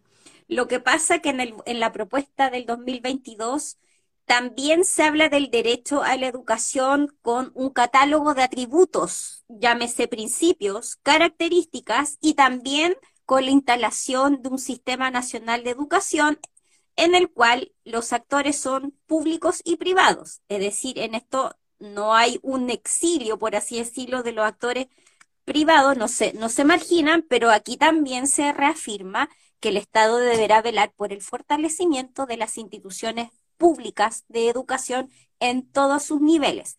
asegurando el carácter gratuito en todos los niveles, incluso la educación superior. Por lo mismo, deja amarrado inmediatamente el tema del financiamiento con esta idea de ingreso basal, ya que tiene que estar fijo para el financiamiento del Sistema Nacional de Educación. Ahora, la educación como derecho en esta propuesta es un derecho de toda persona, deber primordial del Estado, tiene ciertos fines y ciertos principios que quiero detenerme. Como fines, es decir, hacia dónde debe apuntar la educación y el sistema nacional, es el bien común, la justicia social, el respeto a los derechos humanos y de la naturaleza, la conciencia ecológica, la convivencia democrática entre los pueblos, la prevención de las violencias, la no discriminación, ¿ya?, el pensamiento crítico, la capacidad creadora, el desarrollo integral de las personas en su dimensión cognitiva, física y emocional. Bien, ahora en cuanto a principios, de modo muy análogo a lo que pasa con el derecho a la salud y el Sistema Nacional de Salud, los principios que ordenan este Sistema Nacional de Educación son la cooperación, la no discriminación, la inclusión social, la justicia, la participación, la solidaridad, la interculturalidad, el enfoque de género que atraviesa muchos derechos, ya vimos en los primeros encuentros, el pluralismo, el respeto a los principios de la misma Constitución, que son los nuevos principios, el carácter no sexista y con pertinencia territorial, cultural y lingüística. Todo eso es parte de los principios de este nuevo derecho a la educación. Por otra parte, la educación como derecho debe apuntar a la calidad. ¿Y qué se entiende por calidad? Que se cumplan los fines y principios que antes enumeré. ¿Ya?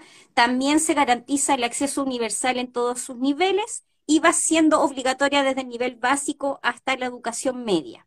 Ahora, en cuanto al Sistema Nacional de Educación, que ya adelantamos, participan actores públicos y privados, se reafirma el deber de supervigilancia del Estado en este sistema, ¿ya? Y en el otorgamiento de educación para la población.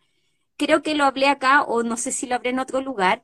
Es curioso que la Constitución del 80, que consagra un nuevo modelo económico de libertad económica para los privados, a poco andar de esta nueva Constitución empezaron a surgir ciertos entes fiscalizadores que se llaman las superintendencias.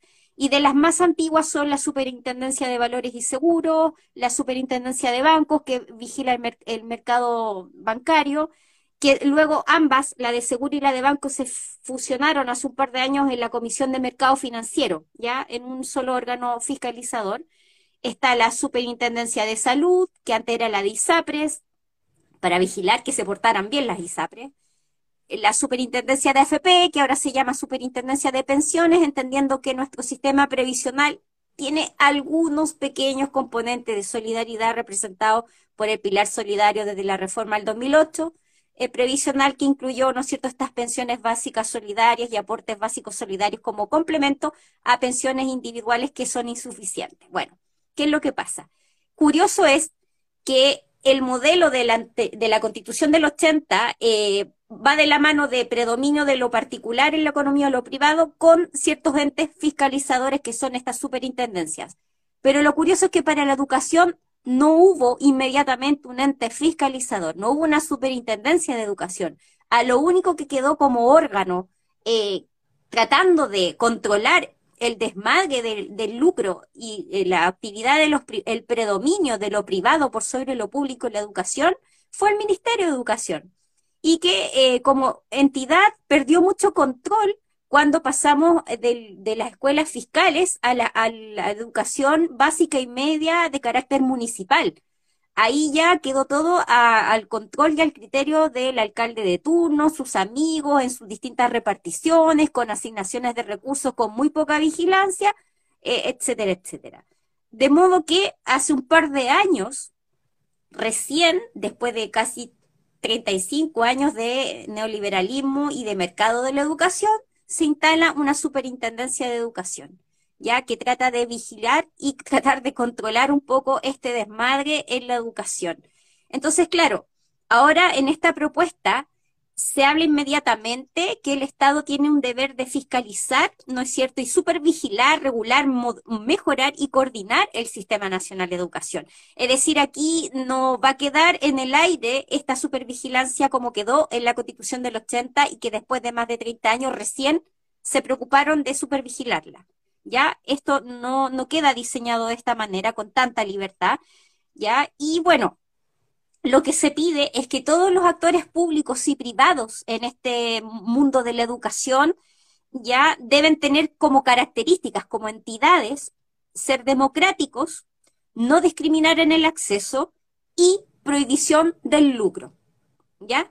Ahora, es sabido que en el mundo de la empresa privada existe una especie de, ¿cómo decirlo?, de esquema para poder hacer rebajas tributarias, para tributar menos, que hace que ciertos grupos económicos tengan empresas que tributan según ley de la renta y tienen también ligados ciertas corporaciones y fundaciones sin fines de lucro donde hacen en el fondo traslado de ingresos y por esa vía tributar menos.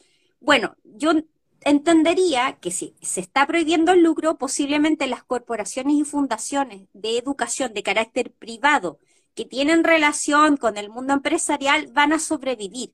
Pero lo que uno esperaría entonces, que si en esta nueva Constitución se prohíbe el lucro, es que exista una vigilancia tal que determine que estas corporaciones y fundaciones no están construidas exclusivamente para tener una especie de planificación tributaria, como se le llama elegantemente a la ilusión tributaria de las grandes empresas, ¿ya?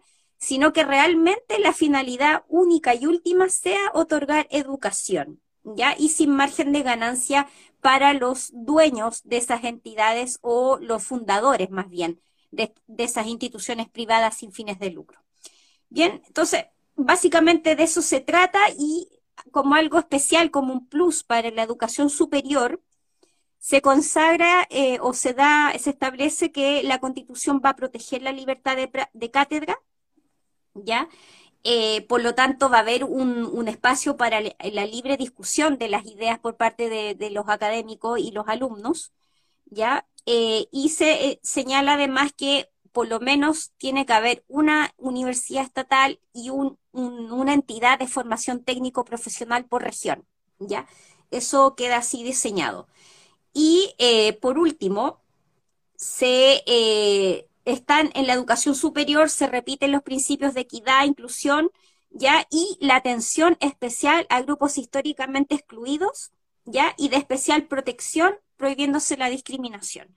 Eso un poco para sellar el tema de la educación.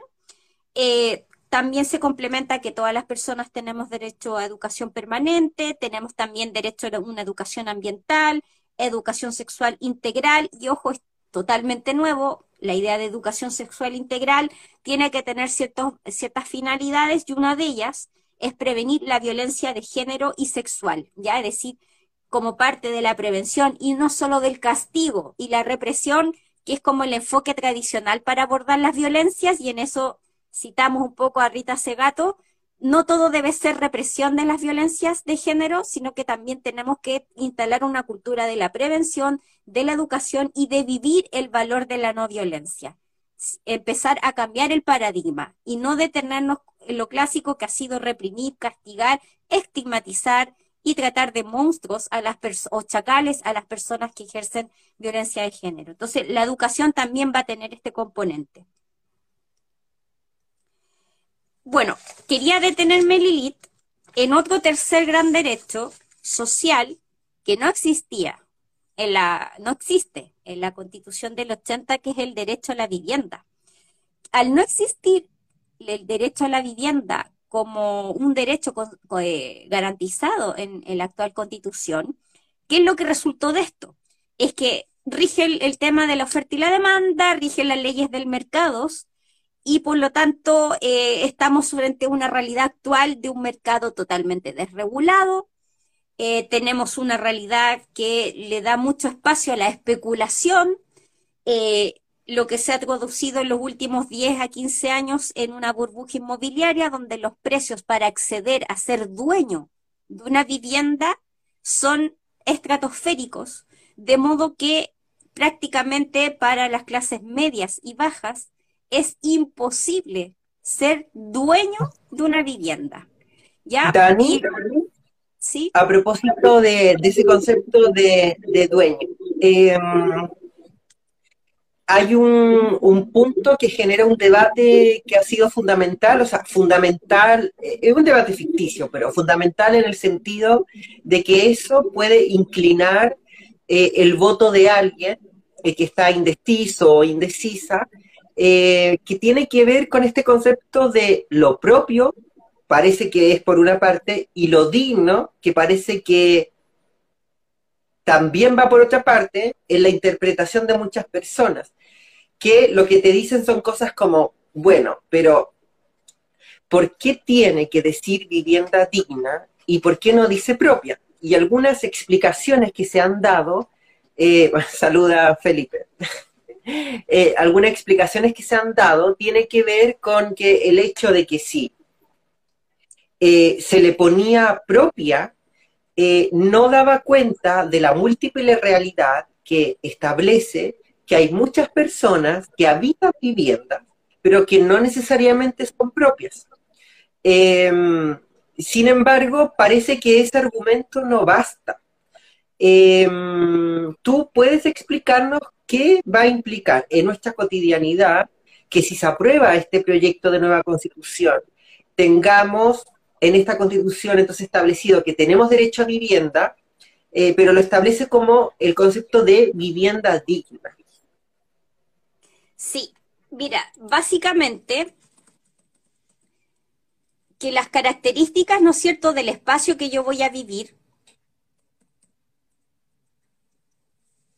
reúnan unas condiciones de habitabilidad y dignidad, y que tiene que ver con el tamaño, con la ubicación a medios de transportes, a cercanía a oficinas donde yo pueda hacer mis trámites, etcétera, etcétera. Va de la mano un poco con el concepto del derecho a la ciudad, ya que está también presente en la propuesta del 2022.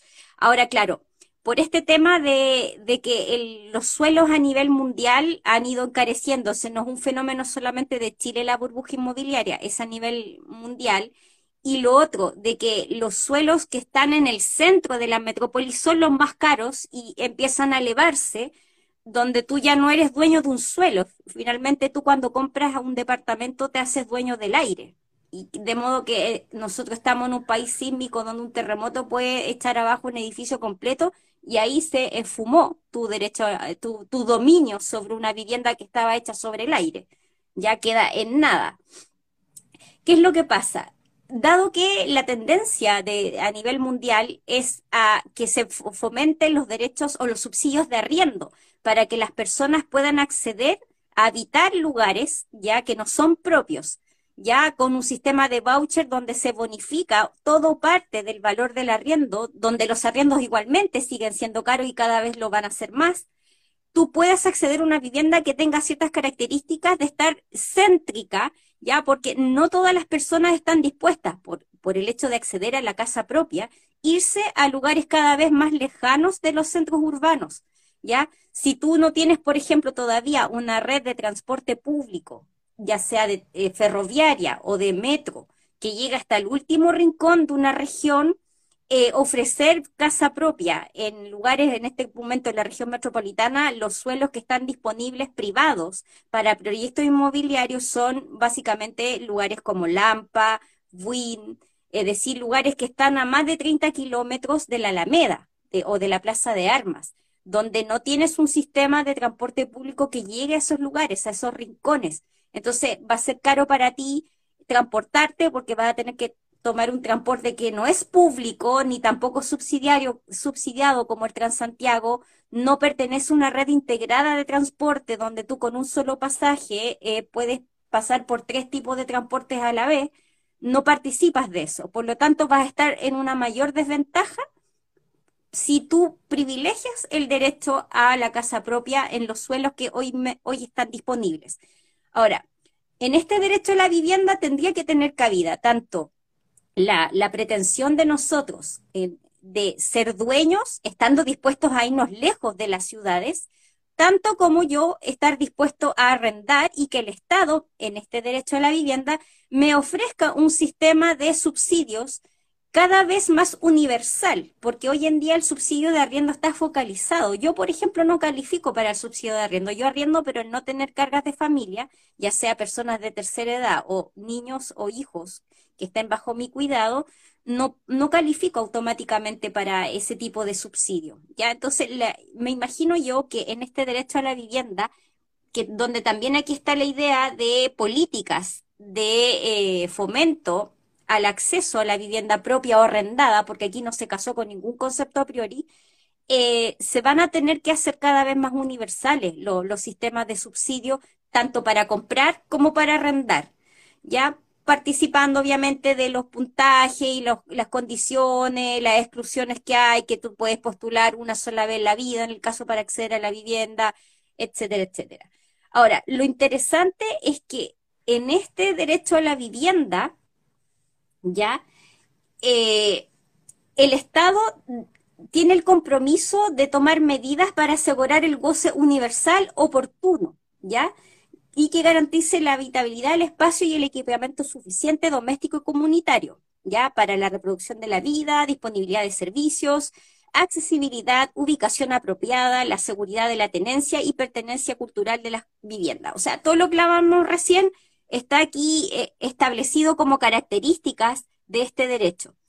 Ahora, más abajo, el Estado va a tener que garantizar la disponibilidad del suelo necesario para vivienda digna y adecuada, ¿ya?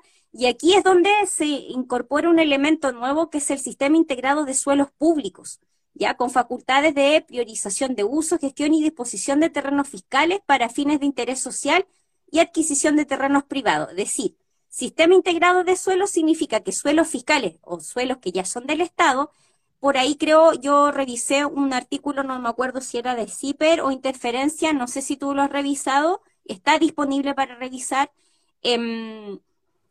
Está la propuesta de echar mano a ciertos terrenos que son de las Fuerzas Armadas y que nos están ocupando. O sea, nosotros no estamos en guerra, ni nos vamos a ir a guerra, esperemos. Y no estamos en guerra desde la Guerra del Pacífico. Por lo tanto, tener tanta infraestructura y tanto suelo, que es parte de las Fuerzas Armadas, que se podía estar reconvirtiendo, redestinando para proyectos inmobiliarios que tengan que ver con un sistema integrado de suelos públicos para acceder a la vivienda propia o arrendada. Es decir, pensemos que a lo mejor el Estado, a través del Ministerio de la Vivienda y Urbanismo, va a disponer de estos suelos que pertenecen a policías y fuerzas armadas, y va a generar proyectos inmobiliarios donde a lo mejor va a construir edificios para que sean arrendados y las personas postulemos a un arriendo para habitar esos nuevos departamentos, esas nuevas viviendas, ¿ya? Y que van a tener que tener ciertas características de habitabilidad y de dignidad, y la dignidad está súper comprobado que pasa por el espacio, es decir, todo lo que se oponga al hacinamiento, que sabemos, por ejemplo, en proyectos inmobiliarios o viviendas como las de Bajos de Mena, eso es lo que no se tiene que volver a repetir, viviendas pequeñas, pegadas las unas con las otras, que no tienen cercanía a ningún tipo de servicio público y privado, no tienen cerca ni una farmacia, no tienen cerca ni un Chilatiende, no tienen nada cerca, y donde el transporte público está súper escaso, lejano, etcétera. De eso se trata el derecho a la vivienda digna. Por eso que no, en conclusión, no, el constituyente o la convención no quiso casarse con el acceso a ser dueño de, porque estaríamos dejando la posibilidad del arriendo, que es lo más realista para las personas que no están dispuestas a irse lejos de la ciudad para tener derecho a un suelo, ¿ya? Sino que a vivir en aire, en un departamento, que es lo que la realidad actual de las metrópolis. Dani, nos queda un poquito de tiempo, entonces me gustaría preguntarte nada, como alguna otra información que te parezca muy importante a propósito de los derechos sociales a consagrarse, bueno, que si se aprueba el proyecto de nueva constitución, estarían consagrados, al menos constitucionalmente, que te parezcan entonces importantes de comentar antes de ya iniciar el cierre de la sección. Mira, un derecho de corte totalmente social y totalmente nuevo, que no existe en la Constitución del 80, es el derecho al cuidado. Ya, el cuidado y el reconocimiento al trabajo doméstico como un componente que contribuye a la economía. El derecho al cuidado ya es de toda persona desde el nacimiento hasta la muerte, y va de la mano de un sistema integral de cuidados, ya que tiene complemento con leyes y políticas públicas. Es decir, la misma idea de lo que hemos estado hablando con el derecho a la vivienda. Una política nacional que el Estado diseña para satisfacer la necesidad del cuidado y garantizar el cuidado. Pensemos sobre todo en el adulto mayor, ¿no es cierto?, que llega solo muchas veces. De hecho, hay países como Inglaterra y Japón que tienen Ministerio de la Soledad, que es una tendencia mundial, ya que la persona de la tercera edad queda totalmente desarraigada de redes de apoyo, llámese hijos, hermanos, etcétera. Entonces, pensando en esa realidad que ya está instalándose a nivel mundial, un sistema nacional de cuidados es de toda lógica, ya un sistema integral de cuidados garantizado por el Estado. Eso es algo totalmente nuevo. ¿Qué otra cosa que yo destacaría? Aquí vamos a hacer como la lista de supermercados. En este combo de derechos sociales, lo que tiene que ver con la alimentación, está la idea de soberanía y seguridad alimentaria, ¿ya? Y que va de la mano con el derecho de los campesinos, campesinas, pueblos y naciones indígenas al libre uso e intercambio de las semillas tradicionales, ya que es algo no menor. Pensemos ahora lo que pasa con empresas como Monsanto, que lucran con la, al patentar ciertas semillas y obligan a que las personas, para poder ocuparlas, tienen que comprarlas y pagar por ellas. Entonces, con esto se garantiza que los campesinos van a poder usar sus semillas que históricamente han venido usando. Es algo no menor.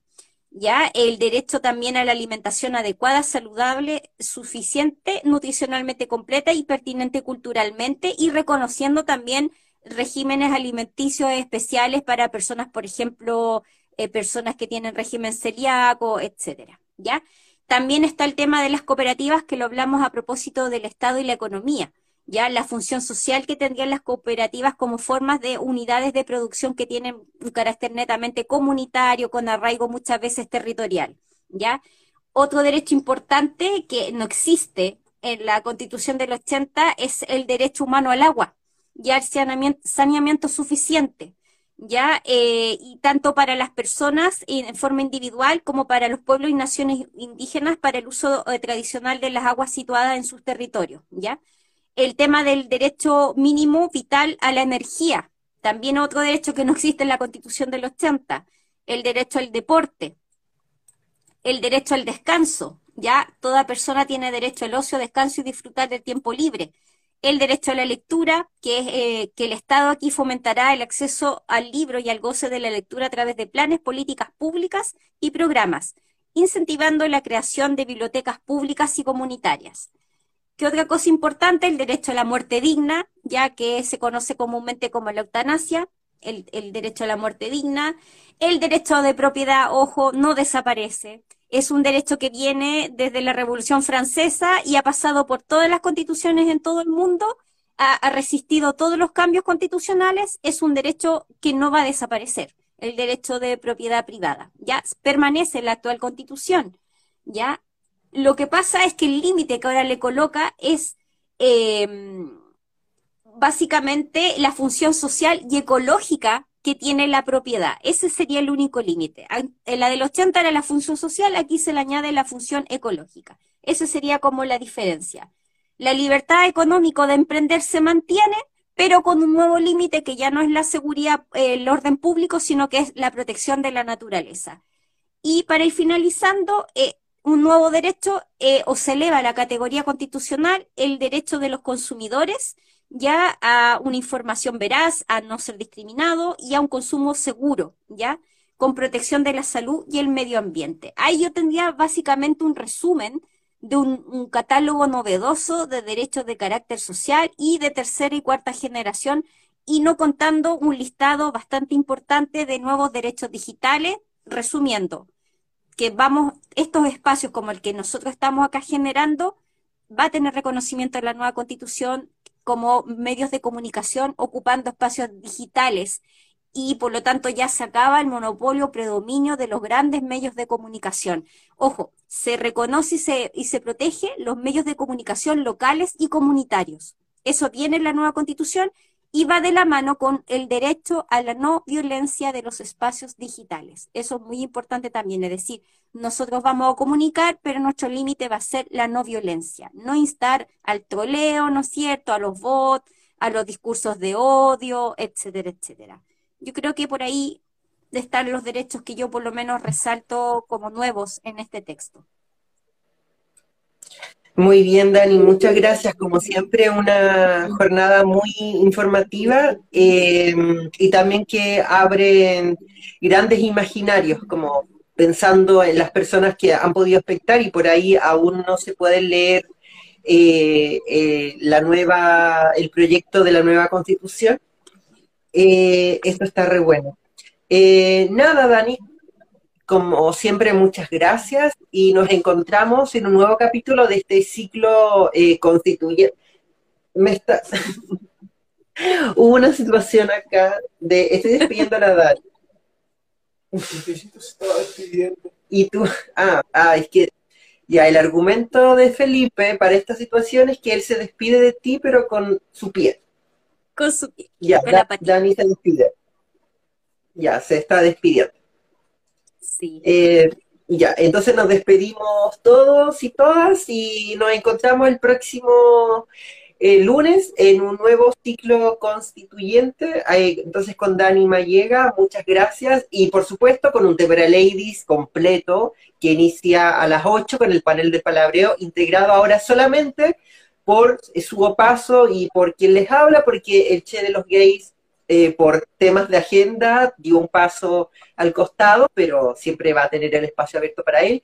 Y recuerden que a las 9 está esta entrevista que la hacemos junto con Audrey Astrid, que es periodista ya de La Voz de los que Sobran, y que nos dedicamos a conversar con distintas personalidades que nos parecen interesantes. Y en el próximo capítulo tendremos a un antiguo amigo que anduvo por acá en la quinta región en su momento, hace como 5 años, Vicente Rucci, más conocido en Argentina, porque él es de Argentina y ahora se regresó a sus años para allá, como Muchachito Delivery. Y nos va a venir a contar qué hay de este emprendimiento llamado Muchachito Delivery, que consiste, entre otras cosas, en invitar a personas a su casa y él les cocina.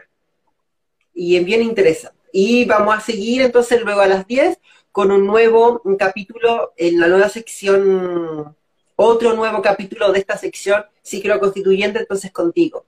Muchas gracias quienes espectaron, muchas gracias Dani. Dani, si tienes algunas últimas reflexiones o algún aviso que dar, queda el espacio para ti. Les dejo invitados al próximo encuentro, que es el sexto de 10 que están planificados. Estamos a 6 semanas del plebiscito de salida.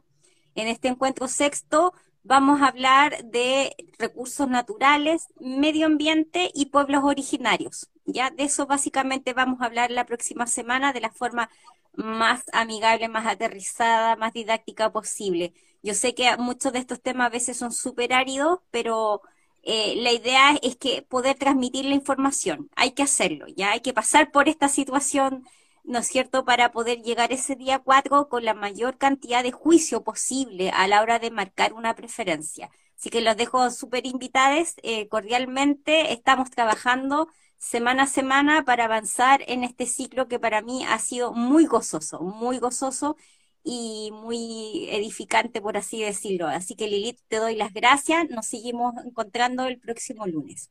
Que estés muy bien y saludos a todas las audiencias, a mis amigos, amigas y familia. Mamita, te amo. Mamita. Muchas gracias. Y lo último, paso la visto, de que estamos buscando auspiciadores para este programa. No auspiciadores tipo grandes tiendas, onda Ripley, no, sino personas que tengan ahí su emprendimiento, personas con tiendas virtuales o con tiendas, sus negocios en físico, y que hay un monto a acordar. Aporten, claro, un cierto monto, y nosotros, en todas las secciones de nuestro programa, difundimos sus productos o sus oficios. Hasta ahora ya tenemos a un auspiciador casi del todo confirmado, que lo vamos a dar a conocer muy pronto, y estamos ya conversando con otros para agosto, iniciarlo ya con un programa auspiciado, como dirían por ahí, como corresponde. Así que nos encontramos y esperamos que el agosto, mes de los gatos, mes para ver si logramos, porque primero hay que ver si pasamos agosto, y si pasamos agosto, entonces ver si ya quedamos en condiciones de ir a votar. Pero si ya pasamos a agosto, es porque ya la vida nos da una señal de que hay que ir, parece hacer lo que hay que hacer. De nuevo, muchas gracias Dani, muchas gracias por invitarnos, y nos volvemos a encontrar en un nuevo capítulo de Un Té para Ladies. Pueden revivir este capítulo en el feed o encontrarlo en las redes YouTube y Spotify de Guillotina Radio. Eso, adiós.